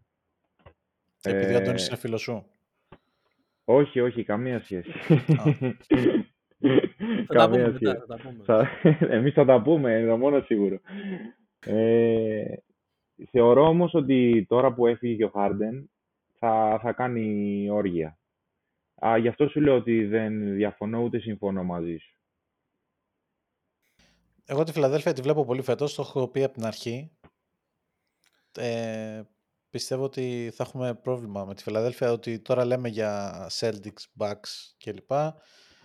Νομίζω ότι κάπου στο τέλος κάποιος από τους δύο, από εμάς ή τους Bucks, δεν θα είναι πολύ ευχαριστημένος. Και επίσης πολύ καλός και ο Κέλι Ούμπρε φέτος για τους Φιλαδέλφια. Ο οποίος, παιδιά, καλή ναι. ανάρρωση στο παιδί. Περαστικά του για Ναι, ναι, ναι. ναι. ναι. Πολύ καλή χρονιά επίσης. Αυτό έχει ξεκινήσει πάρα πολύ δυνατά και έχει βοηθήσει πολύ τους Φιλαδέλφια. Έτσι. Για όσους... κατα... ναι, ναι, πες, για όσους παιδιά που ίσως να μην καταλαβαίνετε γιατί μιλάμε, ο Κέλι Ούμπρε αυτές τις μέρες βρέθηκε σε ένα αυτοκινητιστικό ατύχημα και είδα τώρα σήμερα και ένα update. Νομίζω έχει σπάσει κάποια πλευρά, κάτι τέτοιο. Κάτι τέτοιο ε, διάβασα εγώ. Με λίγα λόγια γλίτωσε τα χειρότερα, αλλά έχει, θα μείνει για καιρό έξω. Ναι, δεν... ίσως δεν επιβεβαιώνεται απόλυτα ότι θα χάσει τη χρονιά, αλλά υπάρχει όχι, σαν ενδεχόμενο. Θα χάσει τη χρονιά, αλλά θα χάσει αρκετό καιρό, ρε παιδί μου. Ναι, Αυτό ναι. κατάλαβα. Αυτή είναι η εικόνα πήρε. Ναι. Εντάξει. Και κρίμα γιατί ήταν σε τρομερή φόρμα και να πούμε ότι ήταν ένας παίχτη που το καλοκαίρι δεν ενδιαφερόταν άνθρωπος να τον εντάξει, έτσι. Συμφωνώ απόλυτα. Και δεν ξέρω αν μπορεί να το θυμάται γι' αυτό, Αντώνη. Σε κάποια περίοδο που παρακολουθούσα αρκετά NBA, μου άρεσε πάρα πολύ ο Ούμπρε. Όταν ήταν ακόμα στους Wizards, τον παρακολουθούσα πολύ. Ήταν Γιατί... το που λένε το τρίφωνο. Το που λένε. δεν κοιτάω κυρίως παίχτες ε, Jokic, ε, Doncic ε, και όλα αυτά. Ναι. Κοιτάω και παίχτες λίγο σε πιο χαμηλό επίπεδο σχέση με αυτούς, οι οποίοι είναι πολύ, παίζουν πολύ μεγάλο ρόλο σε μια ομάδα. Και για τον Ούμπρε, για τότε που μιλάω για τους Wizards, ήταν ο ρόλος του πολύ καθοριστικός. Όπως είναι και φέτος στη Φιλαδέλφια, έτσι. Ναι, εξαιρετικός είναι. Εξαιρετικός. Ναι. Απλά εντάξει, εγώ τις, ε, τις συνστάσεις μου για τη Φιλαδέλφια τις έχω εκφράσει, ρε παιδί μου, στο παρελθόν και περιτυγυρίζονται γύρω από τον Embiid βασικά. Διότι δεν μπορώ να πάρω στα σοβαρά μια ομάδα η οποία κάθε χρόνο βλέπεις τον superstar παίκτη της τα δίνει όλα στη regular season γιατί τον ενδιαφέρει να βγει MVP. Ε, και φτάνει τον Απρίλη και έχει δύο τραυματισμούς που δεν τους έχει επεξεργαστεί και του έχουν μείνει. Η αντοχή του είναι απαράδεκτη και μπαίνει παιδιά στα playoffs και έχει φτάσει δεύτερος γύρος και τον βλέπεις στην τέταρτη περίοδο δεν μπορεί να πάρει τα πόδια του. Και αυτό δεν είναι μόνο φέτος. Έτσι. Και αυτό εξηγεί και πάρα πολλές ανεξήγητες ήττες που έχει περάσει η Φιλαδέλφια και το 18 από εμάς και το 21. Έτσι. Ε, μέχρι να δω. Δηλαδή είναι, είναι από αυτά που δεν μπορώ, να, δεν μπορώ να σου πω ότι είναι καλή ομάδα. Είναι φοβερή ομάδα. Αλλά άμα δεν το δω, ε, δεν το πιστεύω, ρε παιδιά. Και πέρσι που λες, δηλαδή, εγώ το θυμάμαι τώρα στο, στο Game 7. Και από το έξω, ε, και από το έκτο δηλαδή. Εντάξει, ναι, Game 6 δεν... και Game 7 τα λούσαν εντελώς. Δεν μπορούσα να πάρει τα πόδια του, ρε παιδιά. Ο δεν, δεν είναι θέμα ούτε ικανότητας ούτε τίποτα. Αλλά όπως ανέλησε και πριν ο Τρίφωνας, ρε παιδί μου, το να είσαι αθλητή είναι πάρα πολύ περίπλοκο. Έχει πολλά, δεν φτάνει μόνο να μπορείς να σου καλά την μπάλα. Δεν φτάνει μόνο. Θέλει και ένα mentality. Και έναν τρόπο που το προσεγγίζεις το πράγμα. Αυτό. Και το θεωρώ και πολύ ηρωνικό το ότι ήταν συμπέξη με τον Χάρντεν, γιατί και ο Χάρντεν είναι, ανοίγει ακριβώς την ίδια συνομοταξία. Που τα όχι, δίνει όλα. Διαφωνώς σε αυτό. Διαφωνώς σε αυτό. Τόσα χρόνια εσύ, ο Χάρντεν όχι, όχι, κάνει, τα δίνει όλα στη regular. Ναι, ρε, διαφωνώ, δεν διαφωνώ στο κομμάτι του Χάρντεν, διαφωνώ στο κομμάτι του Embiid. Τον θεωρώ ότι είναι πολύ πιο επαγγελματίας ε, από το Harden. Τι επαγγελματίας που γράφει όλη την ώρα στο Twitter ότι να είναι και. Τι έκανες προάλλες αυτό το D-Generation X, τι έκανε. Που έφαγε πρόστιμο. Επάγγελμα, δεν το συζητάω, δεν έχω ξαναδεί τέτοια επαγγελματία. Το είδες αυτό το τρίμα πέρε πρέφα, έκανε έτσι, ρε. Έδειξε τα. Εντάξει, μην μου τώρα τι έδειξε. Και έφαγε, πρό... έφαγε πρόστιμο 50 χιλιάρικα. δηλαδή, παιδιά, τι λες, ρε Νίκο. 10 ευρώ για αυτό να. Ναι, εντάξει, καλά. Ναι, εντάξει, 10 ευρώ για αυτό. Λοιπόν, πάμε λίγο Celtics. Ε, Τρύφωνα, με μια ομάδα με τον Jaylen Brown στο, στη βασική της πεντάδα μπορεί να πάρει πρωτάθλημα; Προβοκάτορες. Εδώ αντιλαμβάνομαι ότι υπάρχει κάποιο beef ανάμεσα σε αυτό το θέμα. Έχουμε τις διαφωνίες μας, ναι. Έχουμε μια διαφωνία, ναι.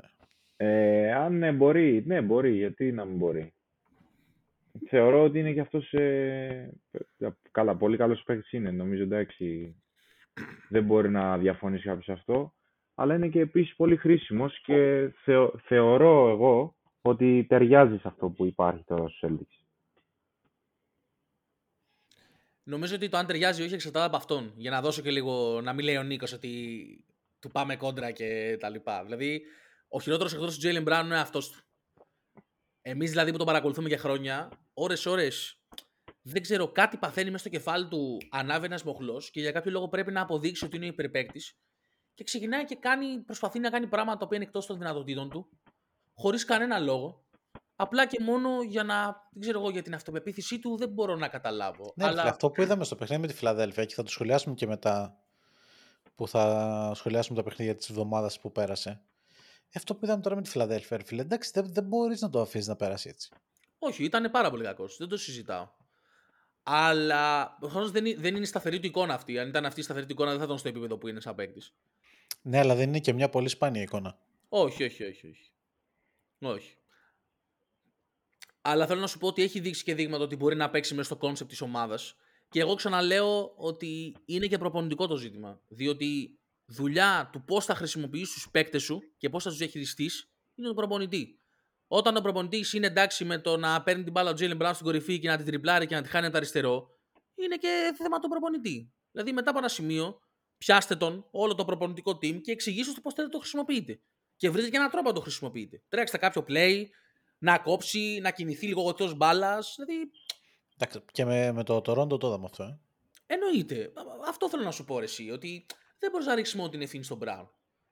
Είναι, είναι νοοτροπία δυστυχώς αυτής της ομάδας τα τελευταία χρόνια όταν δει λίγο τα δύσκολα να, να πάει στο isolation basket. Είναι αλλά ο Tatum ρε φίλε όμως, που κι αυτός ήταν ε, ο βασιλιάς του Άιζο, δεν το συζητάμε, τον βλέπεις ότι έχει, το έχει περιορίσει πάρα πολύ φέτος. Όντως. Όντως το έχει περιορίσει. Έχει καταλάβει και το ρόλο του, ρε παιδιά. Ναι, ρε, εσύ, μα γι' αυτό και ο Tatum είναι καλύτερος του Brown και δεν το συζητάμε, ας πούμε. Αλλά θέλω να σου πω. Ε, ναι, προφανώς δεν θα κάτσω να σου κάτω τρελό. Έτσι. Αλλά θέλω να σου πω ότι ναι, εγώ πιστεύω ακόμα στο Jalen Brown. Ναι, Εντάξει, πέρα δηλαδή. από τις υπερβολές μου, που όντως είμαι υπερβολικός, εννοείται ότι πιστεύουμε στον Jalen Brown. Απλά είναι οι στιγμές που σου έρχεται να πάρεις φορά για να πέσεις ναι, με ναι, στον ναι. τοίχο με αυτά που βλέπεις. Ήταν όμως και καλό δείγμα το ότι μετά από αυτό το παιχνίδι με τη Φιλαδέλφια έκανε δύο ματσάρες. Ναι, ισχύει. Ισχύει. Έτσι, και ειδικά. Παιδιά, κοιτάξτε. Ναι, συγγνώμη. Ναι, έχουμε ένα μπασκετμπολίστα στην παρέα μας. Ναι, ναι, ναι.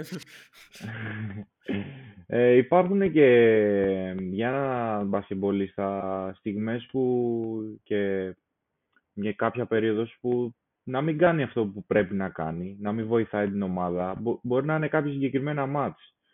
Δηλαδή, θεωρώ ότι ίσως ήταν και κακές μέρες. Και επίσης παίζει πολύ ρόλο και το τι συμβαίνει πίσω από αυτά που βλέπουμε εμείς.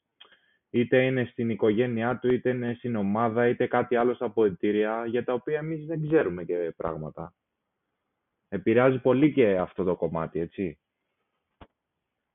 Εντάξει, σίγουρα αυτό ε, σίγουρα, είναι ναι. κομμάτι του αθλητισμού, όντως. Απλά το καλό με τον Μπράουν είναι αυτό που είπες και εσύ πριν τρίφωνα, ότι έχει πάρα πολλούς τρόπους που επηρεάζει το παιχνίδι. Γι' αυτό είναι ένας παίκτης ο οποίος πάντα μπορεί να είναι χρήσιμος. Και το είδαμε αυτό πέρυσι, ας πούμε, με τη Φιλαδέλφια, που αν δεν έπιανε ο, ο Μπράουν το μαρκάρισμα του Χάρντεν, δεν θα είχαμε την ύψιστη τιμή να μας ε, στείλει σπίτι μας στο Μαϊάμι. Κοίταξε, εμένα μου αρέσει πάρα πολύ και αυτό είναι, δεν είναι κάτι καινούριο. Μου αρέσει πάρα πολύ αυτό το δίδυμο Tatum ε, Brown και είναι τα τελευταία χρόνια. Το συζητά, έχουμε συζητήσει προφανώς και μαζί. Ε, μου αρέσει γενικά αυτό που πρεσβεύουν οι Celtics και αυτό που θέλουν να κάνουν και την ομάδα που θέλουν να φτιάξουν και το πώς θέλουν να τη δουλέψουν. Και είναι, έχω και τεράστιο respect στο, στο Stevens, έτσι. Εντάξει, μάγκας, δεν το συζητάμε. Εννοείται σε αυτό που έχει κάνει ε, στους Celtics γενικά είναι, εντάξει, είναι τρομερό. τρομερό. Ε, πήρε και... τη σπιτάλη από τον Ainge, όπως το, ναι, το ναι, ναι. ο Ainge, το συνέχισε. Και το ναι, πάει ίσως και καλύτερα. Ναι, γιατί ο Brad, το έχουμε ξαναζητήσει εμείς με τον Νίκο, ναι. αλλά πες μου και εσύ τρίφωνα να συμφωνείς. Η διαφορά του Brad με τον Ainge είναι ότι ο Brad είναι τσογαδόρος, θα το πάρει το ρίσκο. Ενώ ο Ainge, άμα, άμα η ανταλλαγή δεν ήταν 150% προς το μέρος του, δεν υπήρχε περίπτωση να την κάνει. Όχι, δηλαδή, ισχύει αυτό που λες. θεωρώ ότι γενικά σαν άνθρωπος ξέρει πάρα πολύ μπάσκετ ε, και βλέπει βλέπει πάρα πολύ πράγματα να γίνουν. Δηλαδή θεωρώ ότι και η, η προσθήκη του Πορζίνγκης ότι είναι ένα ρίσκο, ήταν ένα ρίσκο κι αυτό. Γιατί μιλάμε για έναν προφανώς πολύ καλό παίχτη, αλλά και με τραυματισμούς έτσι κάτι παρόμοιο με Ντέβις που συζητάγαμε και πριν. Ναι. Αλλά ήταν ένα ρίσκο αυτό που έκανε, το οποίο το έχει πάρει και νομίζω ότι έχει βγει έτσι, αν δεν κάνω και κάποιο λάθος. Μέχρι τώρα, ναι, 100%. Μέχρι στιγμής, Μην το χτυπάω ξύλο, μην το γρουζέψω προφανώς. Ναι, ναι, και όλοι χτυπάμε ξύλο. Ο Πορζίνγκης, εγώ πιστεύω, παιδιά, στην καλύτερη του μέρα, ότι μπορεί πάρα πολύ εύκολα να είναι η δεύτερη επιλογή στην επίθεση. Νομίζω ότι μέχρι τώρα είναι η δεύτερη επιλογή στην επίθεση. Δεν ξέρω αν τα νούμερα και οι προσπάθειες το, το δείχνουν αυτό που λες, αλλά μπορεί πάρα... Δηλαδή, στη μέρα που ο Μπράουν δεν είναι στη μέρα του, αν δεν αποφασίσει ότι θα πάρει ό,τι τραβηγμένο σουτ υπάρχει, μπορεί πάρα πολύ άνετα ο Πορζίνγκης να αναλάβει αυτό το ρόλο, διότι είναι ένας τρομερός σκόρερ, παιδιά. Και το ύψος Ισχύει. του, Και είναι, ναι, ναι. το πόσο καλός στέρι είναι, είναι πάρα πολύ καλός σκόρερ. Και είναι μεγάλη διαφορά που έχουν οι Celtics των τελευταίων ε, πέντε χρόνων. Ξεκάθαρα.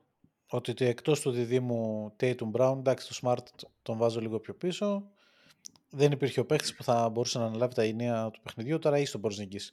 Έχεις και ένα Τζρου που είναι η μεγάλη Ε, μου καψούρα, Ε, ε, να σου οργανώνει το Επίσης πολύ παιχνίδι, χρήσιμος παίχτης. να σου περιορίζει λίγο το ISO του Βέβαια. Tatum και του Brown, να σου κάνει τα overplays αμυντικά να είναι Αμυντικό. εκπληκτικός μαζί με Derek White, να μαρκάρει τα πεντάρια της άλλης ομάδας από ό,τι φαίνεται. να μαρκάρει τα πεντάρια της άλλης ομάδας και να τα πηγαίνει εξαιρετικά. Ναι. Το Έτσι. είδε, δεν ξέρω αν το περισφαίρεφα τρίφωνα.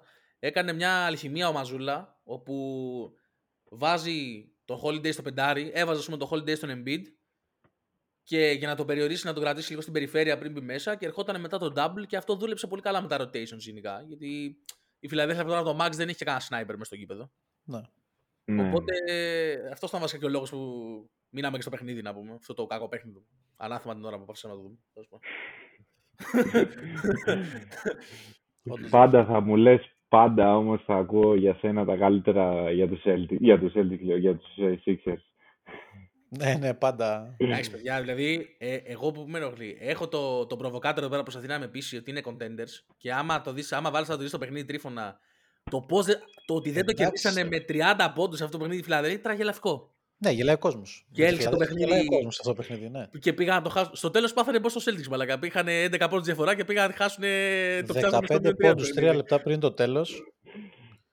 Και το Ναι. παιχνίδι πήγαμε το σημείο στην παράταση. Το σου του Πορτζίκη που δεν πήγε ήταν και δεν πήγα στην Αυτό. παράταση. Α, δηλαδή τώρα παιδιά γελάνε και οι πέτρε να πούμε. Τέλος πάντων. Εντάξει. Εντάξει, εγώ του τους θεωρώ contenders. Αλλά OK. OK. OK. Θα, θα δούμε. Ας συμφωνήσουμε ότι διαφωνούμε, Νίκο. Μου. Ναι, δεν δεν θα είναι και η πρώτη φορά ούτε το πρώτο σημείο που θα γίνει αυτό. Μεγάλη αλήθεια, μεγάλη αλήθεια. Ε, Εννοείται. Είναι μια καλή λύση. Λοιπόν, πάμε κάνουμε ένα γρήγορο σχολιασμό για τα παιχνίδια της εβδομάδας. Τι είχαμε, είχαμε με Φιλαδέλφια. Σωστά. Με, Βασικά με- είχαμε, πρω- πρώτα είχαμε Μινεσότα. Ναι, το οποίο το κάλυψες εσύ φοβερά αν δεν έχει δει το βίντεο του Νίκο που Όχι, σχολιάζει το όχι, παιχνίδι με όχι, Μινεσότα. όχι, όχι. Δεν το- όχι. όχι. Όχι. Με Nets το πρώτο κάλυψα εγώ. Μινεσότα δεν το κάλυψε κανένας. Ναι, εντάξει. Εντάξει, Αυτό δεν μας λοιπόν πα- το βίντεο δεν- δεν το δεν έχετε πα- δει. Δεν παρακολουθεί ούτε τα, τα δικά μας τριφώνα. να πάτε να το δείτε αμέσως. Τώρα. Λοιπόν, Είναι εκεί ε, στην ξενιτιά τώρα, γι' αυτό. Ναι, ναι, γι' αυτό. αυτό φταίει. Είχαμε λοιπόν Φιλαδέλφια, είχαμε Brooklyn και Toronto, έτσι. Είχαμε Μινεσότα, Φιλαδέλφια, Μπράβο. Brooklyn, Brooklyn και Toronto. Toronto. Εντάξει. Λοιπόν, ε, για Μινεσότα καλή εμφάνιση απέναντι στην καλύτερη άμυνα του NBA. Ε, παίξαμε μπάσκετ. Ναι, δηλαδή αξιοπρεπέστατα. Θα χάσει και τέτοια παιχνίδια, παιδιά, χάνονται στη regular season, ειδικά. Κάνεις το καλύτερο που μπορείς. Κάποια σου δεν μπαίνουν. Αν θυμάμαι, ο Μπράουν είχε ένα σουτ στο τέλος που δεν μπήκε, ας πούμε, και δεν το πήραμε το παιχνίδι. Οκ. Ναι, Okay. ναι, ναι, παρακάτω. οκ. Είναι, είναι με από τις ήττες που λες ότι. Αυτό, ναι, αναμενόμενες. Ναι, δύο-τρία πράγματα δεν μου βγήκανε, έχασε το παιχνίδι στη παράταση. Οκ, όλα καλά. Και μετά έρχεται το παιχνίδι στη Φιλαδέλφια. Που θέλαμε να βγάλουμε τα μάτια μας, Που τα βγάλαμε τα μάτια μας. ναι, και περιμέναμε πώς και πώς θα τελειώσει αυτό το μαρτύριο. Ήταν πάρα πολύ κακό παιδιά το παιχνίδι στη Φιλαδέλφια. Εντάξει, Ναι. Η ομάδα έδειξε το χειρότερο της σε αυτό, ειδικά στην επίθεση. Εντάξει, Στην άμυνα ήταν οκ. Όχι, να μην είμαστε μια χαρά. Η- να μην ήταν μια υπήρ- χαρά. Υπήρχαν κάτι στιγμές που εντάξει, σε νευρίαζαν και στην άμυνα, τα λέμε κι αυτά. Δηλαδή. Το ότι είδα- floater του Μάξι θα πει τώρα βάλει. Ρε, πέντε φορές την διαφάση τώρα. Copy paste. Control C, Control V. Ο Μάξι. Πέντε φάσεις σε ρί τώρα. Και δηλαδή.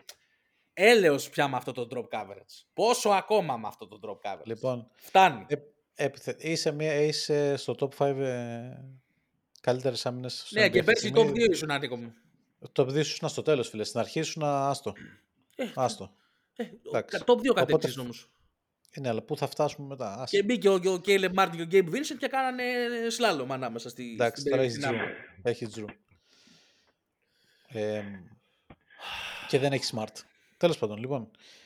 Επιθετικά λοιπόν ήταν ένα παιχνίδι που ο Tatum δεν ήταν καλός αλλά δεν ε, πώς να το πω δεν σου έδεσε ρε παιδί μου την πέτρα στο λαιμό να στην πετάξει από τη γέφυρα Όχι. Αυτό ποιος το Ωραία. έκανε, Νίκο; Αυτό το έκανε ο Τζέλεν Μπράουν. Ξεκάθαρα. βρήκε την πέτρα το παλικάρι, βρήκε το σκηνή, στην έδε σου έκανε τον καλό τον κόμπο. Ναι. Την πετάει, αλλά αποφασίζει, γιατί είναι ο Τζέλεν Μπράουν, στα 10 μέτρα πριν φτάσει στο έδαφος, να πιάσει το σκηνή να το κρατήσει και η πέτρα να μην καταλήξει στο έδαφος. Γιατί έβαλε δύο σουτ από εκεί που είχε 0 στα 11 πόσο είχε. Έβαλε δύο άλλος- τρίποντα, Ο άλλος Βασίλης Πανούλης. ακριβώς. Έτσι. Τρομερή Άποντος- παρομοίωση. τώρα. Άποντος. Ε, ποιος το έκανε αυτό άλλος, δηλαδή άποντος 3,5 περίοδους και έμπαινε μετά και έπαιρνε το παιχνίδι να πούμε, έβαζε 5 σουτ, φυλάκια. Final Four, φυλάκια είχαμε. Λοιπόν, υπό φυσιολογικέ συνθήκες θα μπορούσαμε να είμαστε ευχαριστημένοι γιατί τ- θεωρητικά το παιχνίδι το παλέψαμε, το φτάσαμε σε ένα σημείο να το πάμε κοντά στην παράταση. Αλλά είναι ένα παιχνίδι που η διαφορά δεν πήγε στους 20 και βάλε αποκλειστικά λόγω της ανικανότητας στη Φιλαδέλφια. Ναι, Και νομίζω ότι πλέον έχει γίνει κόμπλεξ όλο αυτό. ξεκάθαρα. Δηλαδή έχουνε, τους έχουμε Δηλαδή- μπει στο μυαλό πάρα πάρα Ναι, πολύ. 100%. Ναι, και, είδαμε ναι. και, και πέρσι ήταν παρόμοιο παιχνίδι τέτοιο που το χάσαμε στο τέλος με δύο πόντους αλλά ήταν πάλι με 7-8 μπροστά πόντους στο τελευταίο λεπτό και έγιναν τώρα εκεί κάτι ο Smart ένα τρίποντο, ο Derek White ένα τρίποντο και μ, δεν ξέρω αν το θυμάσαι που παραλίγο και αυτό το στείλουμε στην παράταση. Νομίζω ότι η- εάν η διαφορά είναι κάτω από τους 10 στα τελευταία 3 λεπτά με τη Φιλαδέλφια ότι τρέμουν τα πόδια τους. Ε, κάτι αντίστοιχο αντιμετωπίζουμε και εμείς με το Miami. Ναι, Για να το θέσω έτσι. ναι, pretty much. Ωραία. Σχολίασε τα δύο καλά παιχνίδια. Ε, όχι, παιδιά, εντάξει, από το παιχνίδι με τον Brooklyn και το Toronto είμαστε πάρα πολύ ευχαριστημένοι. Η ομάδα ρόλαρε σε όλα τα επίπεδα. Το πολύ πολύ θετικό που κρατάω, εντάξει, δεν θα μιλήσω για Jason Tatum και Jalen Brown, ήταν οι παίκτες που έχουμε συζητήσει να βλέπουμε ας πούμε, σε αυτά τα δύο παιχνίδια και ξέρουμε. Η, αυτό που μου έκανε εμένα τρομερή εντύπωση και μακάρι να συνεχίσει έτσι ήταν ο Πάγκος. Ο Χάουζερ ήταν τρομερός. Και με τη Φιλαδέλφια. Και με τη Φιλάδελφια ήταν καλός ο Χάουζερ. Και όντως. αμυντικά ο Χάουζερ έχει ανέβει πάρα πολύ. Έχει αρχίσει και βρίσκει ρυθμό και είναι, θα είναι κομβικός, ειδικά για την πορεία της regular season. Αλλά γενικά πήγε πολύ καλά ο πάγκο μας. Και ο Πρίτσαρτ αρχίζει λίγο σιγά σιγά και μπαίνει στο, στο ρυθμό του παιχνιδιού. Ε, θέλουμε να δούμε και τους άλλους να, να παίρνουν λίγες παραπάνω ευκαιρίες και τον Μπρισέτ, τον Stevens που δεν τον έχουμε δει καθόλου. Ισχύει. Αλλά γενικά, ας πούμε, εγώ έβλεπα το χθεσινό παιχνίδι που ήταν και ο πάγκο μέσα και η άμυνα ήταν τρομερή ε, και η επίθεση ρόλαρε και ήμουν ότι αυ, α, αυτή την ομάδα δεν πάει να την κερδίσει κανένας. Δηλαδή, αυτή η εικόνα των Celtics δεν μπορεί καμία ομάδα στο NBA να την αντιμετωπίσει. Το θέμα είναι αν θα την δείξουν και αν θα την έχουν την κρίσιμη ώρα. Αυτό. Πολύ ευχαριστημένοι. Πάρα πολύ ευχαριστημένοι είμαστε, νομίζω. Ναι, Από τα δύο τελευταία παιχνίδια. ισχύει. Ε, Τρίφωνα, κάτι τελευταίο να πεις πριν κλείσουμε την μπασκετοκουβέντα. Μάλιστα. Εγώ έχω μια τελευταία ερώτηση που την κάνω σε όλους τους guests και μου αρέσει πάρα πολύ. Ποια είναι ε, μια ομάδα που πιστεύεις φέτος ότι θα κάνει την έκπληξη, ό,τι και να σημαίνει σένα, για σένα έκπληξη; Ναι, είτε ευχάριστη είτε δυσάρεστη. Ναι, εντάξει, κυρίως ευχάριστη ψάχνω εγώ ρε παιδί μου, Ε, αλλά εντάξει. και δυσάρεστη, ναι, γιατί όχι. Ω, καλή ερώτηση. Καλή ερώτηση. Ξέρεις τι, ε, εγώ βλέπω, εγώ θεωρώ ότι θα είναι οι Cavaliers πάλι. Θεωρώ Σαν και ευχάριστη. πέρυσι, θεωρώ πέρυσι ότι έκαναν μια πολύ καλή σεζόν, ρε παιδί μου, για, θα, για τη σεζόν που είχαν κάνει και πιο πριν, έτσι, και για το υλικό που έχουν. Δηλαδή, ας πούμε, πέρυσι είδαμε ένα Μίτσελ, ο οποίος ήταν φωτιά. Φωτιά ναι, τώρα, ναι, Μίτσελ. να πίστεψες, στη regular. Και ναι. μου αρέσει γενικά το πώς ε, χρησιμοποιούν τους παίχτες. Δηλαδή, φέτος έχουμε δει και τον Max Strus, ο οποίος έχει κάνει κα- κάποιες εμφανίσεις πάρα πολύ καλές. Μου αρέσει γενικά αυτοί οι κάποιοι παίχτες που έχουν ε, ε, Max Strus, ε, ο Κόρο, ε, ο Levert μου αρέσει πολύ. είναι κάποιοι παίχτες που μπορεί να μην σου γεμίζουν τόσο πολύ το μάτι, αλλά είναι πάρα πολύ χρήσιμοι και βοηθάνε πάρα πολύ την ομάδα. Απλά γενικά αυτό που μου αρέσει στους Cavaliers είναι το πώς ε, χρησιμοποιούν τους παίχτες και το τι παίχτες έχουν. Δηλαδή και ο Mobley μου αρέσει πολύ και ο Allen. Και γενικά μιλάμε για ένα κορμό για μικρούς σε ηλικιακά παίχτες, έτσι. Έχουν μέλλον όντως. Που εγώ, που εγώ αυτό το, το επικροτώ. Δηλαδή μου αρέσει πάρα πολύ οι ομάδες να παίζουν με μικρούς και να τους χρησιμοποιούν και να τους δίνουν ευκαιρίες. Οκ. Okay. Ε, δεν έχει ξεκινήσει βέβαια πολύ καλά το Cleveland και εγώ το είχα πολύ ψηλά στις προβλέψεις. Γι' αυτό, γι αυτό, σου είπα, γι αυτό σου είπα ότι ναι, ναι, ναι, θεωρώ ότι θα αλλάξει. Και εγώ θεωρώ ότι θα αλλάξει. Δηλαδή είμαι μαζί σου εγώ. Το πιστεύω το Cleveland φέτος. Εγώ δεν είμαι πάρα πολύ σίγουρος. Όχι για τον τρόπο που ξεκίνησαν. Βασικά για τον τρόπο που ξεκίνησαν, αλλά όχι για το, το ρεκόρ τους νίκες ήττες, αλλά πιο πολύ με τον τρόπο παιχνιδιού τους. Νομίζω ότι περιμένω να δω κάτι πιο όμορφο από το Cleveland. Και αυτό που βλέπω έχω δει μέχρι τώρα είναι πολύ βαρετό, ρε παιδί.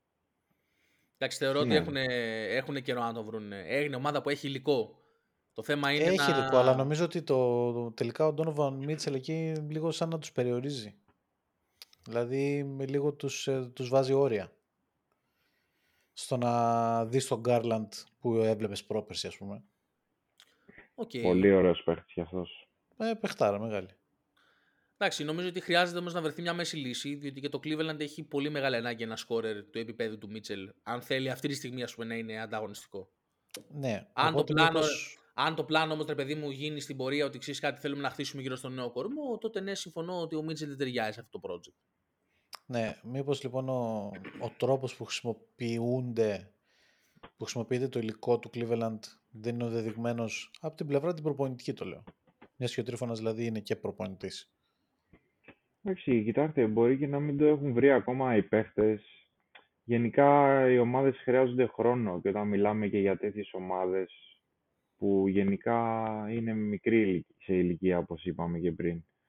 Ε, μπορεί να ξεκινήσουν καλά μετά να γίνει χάλια, μπορεί να ξεκινήσουν χάλια και να γίνουν καλά, δηλαδή είναι κάπως πηγαίνει έτσι, δηλαδή πάνω κάτω, πάνω κάτω, αλλά θεωρώ ότι αν τους δώσουμε και σε αυτούς χρόνο να το βρουν και να καταλάβει ο καθένας το ρόλο του, θα υπάρξει καλό αποτέλεσμα.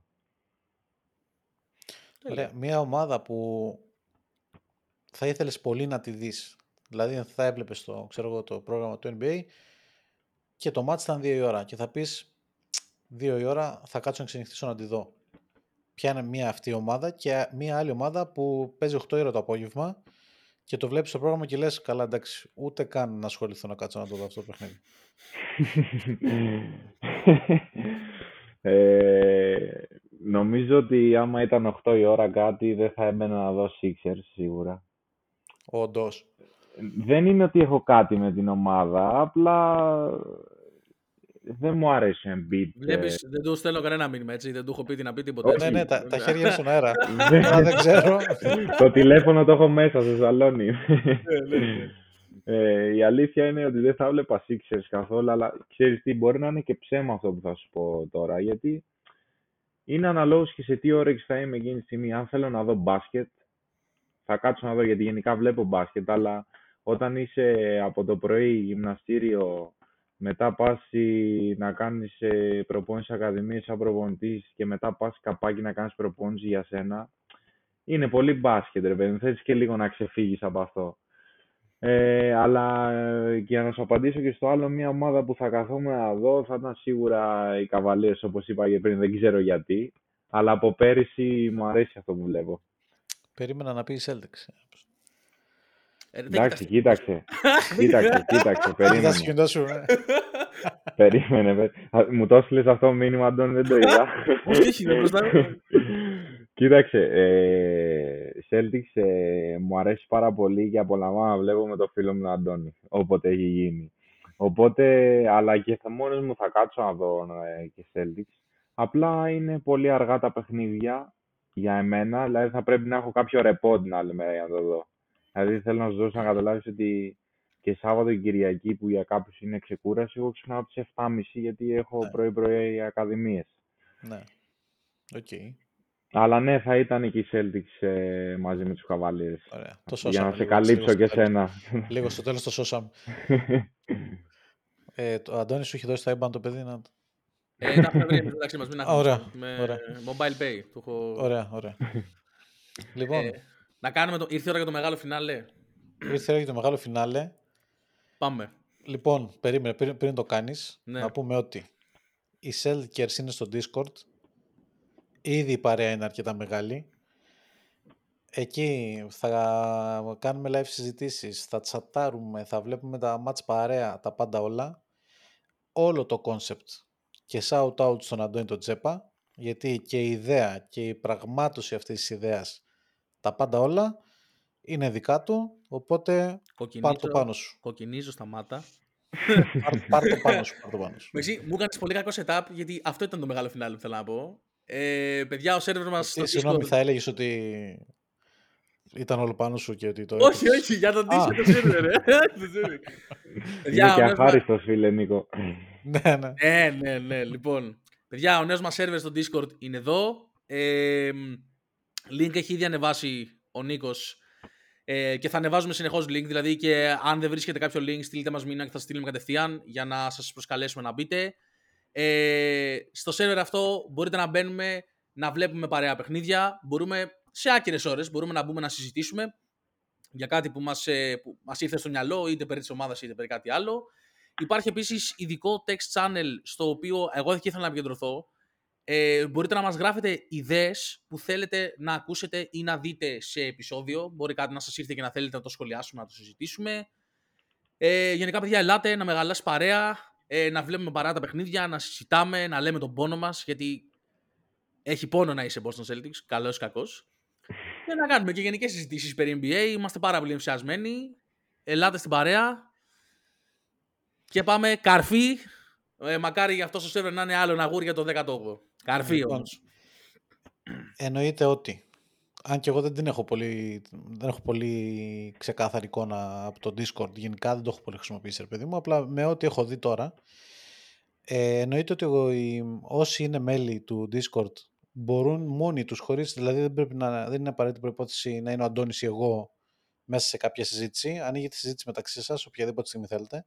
Εννοείται, παιδιά, δηλαδή σε- για κάποιους που μπορεί να μην ξέρουν πώ λειτουργεί το Discord, υπάρχουν κανάλια και που μπορείτε να γράψετε και υπάρχουν και κανάλια ομιλίας που απλά κάνετε ένα κλικ και μπαίνετε και βλέπετε παιχνιδάκι παρέα, συζητάτε, ο- ό,τι θέλετε. Γι' αυτό το έχουμε εκεί, παιδιά, για να μπορούμε να, και όποια ώρα θέλουμε να, να μπούμε, να συζητήσουμε.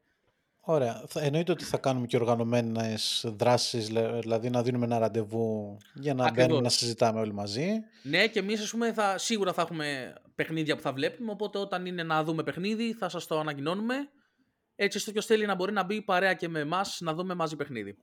Ωραία. Και το να δούμε μαζί το εννοούμε, αλλά Ναι. μπείτε μέσα για να δείτε τι και πώς και λεπτομέρειες. Ακριβώς, ακριβώς. Ε, στο διαδικαστικό, βασικά δεν υπάρχει διαδικαστικό, μια εφαρμογή είναι το Discord, το κατεβάζετε στο κινητό ή στον υπολογιστή σας είτε μέσω browser μπαίνετε. Ε, η εγγραφή είναι απλά ένα, αν δεν είστε ήδη εγγεγραμμένοι, απλά με, χρησιμοποιώντας το email σας κάνετε την εγγραφή σας στην πλατφόρμα, ακολουθείτε το link που έχουμε ανεβάσει σε όλα τα social media και θα ανεβάζουμε συνέχεια όπως είπε και ο Αντώνης και αν δεν το βρίσκετε στείλτε μας ένα μήνυμα να σας κάνουμε, στείλουμε την πρόσκληση Ακριβώς. και μπαίνετε και γίνεστε μέλος της παρέας μας.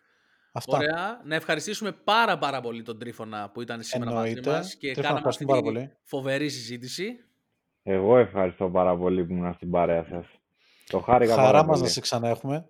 Εννοείται, Εννοείται, εννοείται, εννοείται, και Εννοείται δική θα- μου. Και δική μου. θα κανονιστεί. Και να το, να το πούμε και ο Νέαρ, σιδερένιος.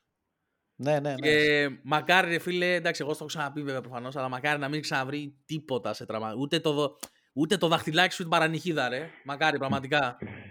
Ευχαριστώ, ευχαριστώ πολύ παιδιά, το εκτιμώ πάρα πολύ. Λοιπόν, τέλος του επεισοδίου. Μας ακούτε σε Spotify, Apple Podcasts, Google Podcasts. Βλέπετε το κανάλι μας στο YouTube. Μας ακολουθείτε σε Facebook, Instagram, Twitter, ε, TikTok, που είναι το αγαπημένο του Αντώνη, να ξέρετε. Εννοείται. Ε, OnlyFans, όχι. Αυτό κι αν είναι το όχι αγαπημένο. ακόμα, του. όχι ακόμα. κάτι, για, κάτι για link λέγαμε πριν. Για στείλε, ρε Νίκο. ναι, ναι, να σωστά. κάνω subscription.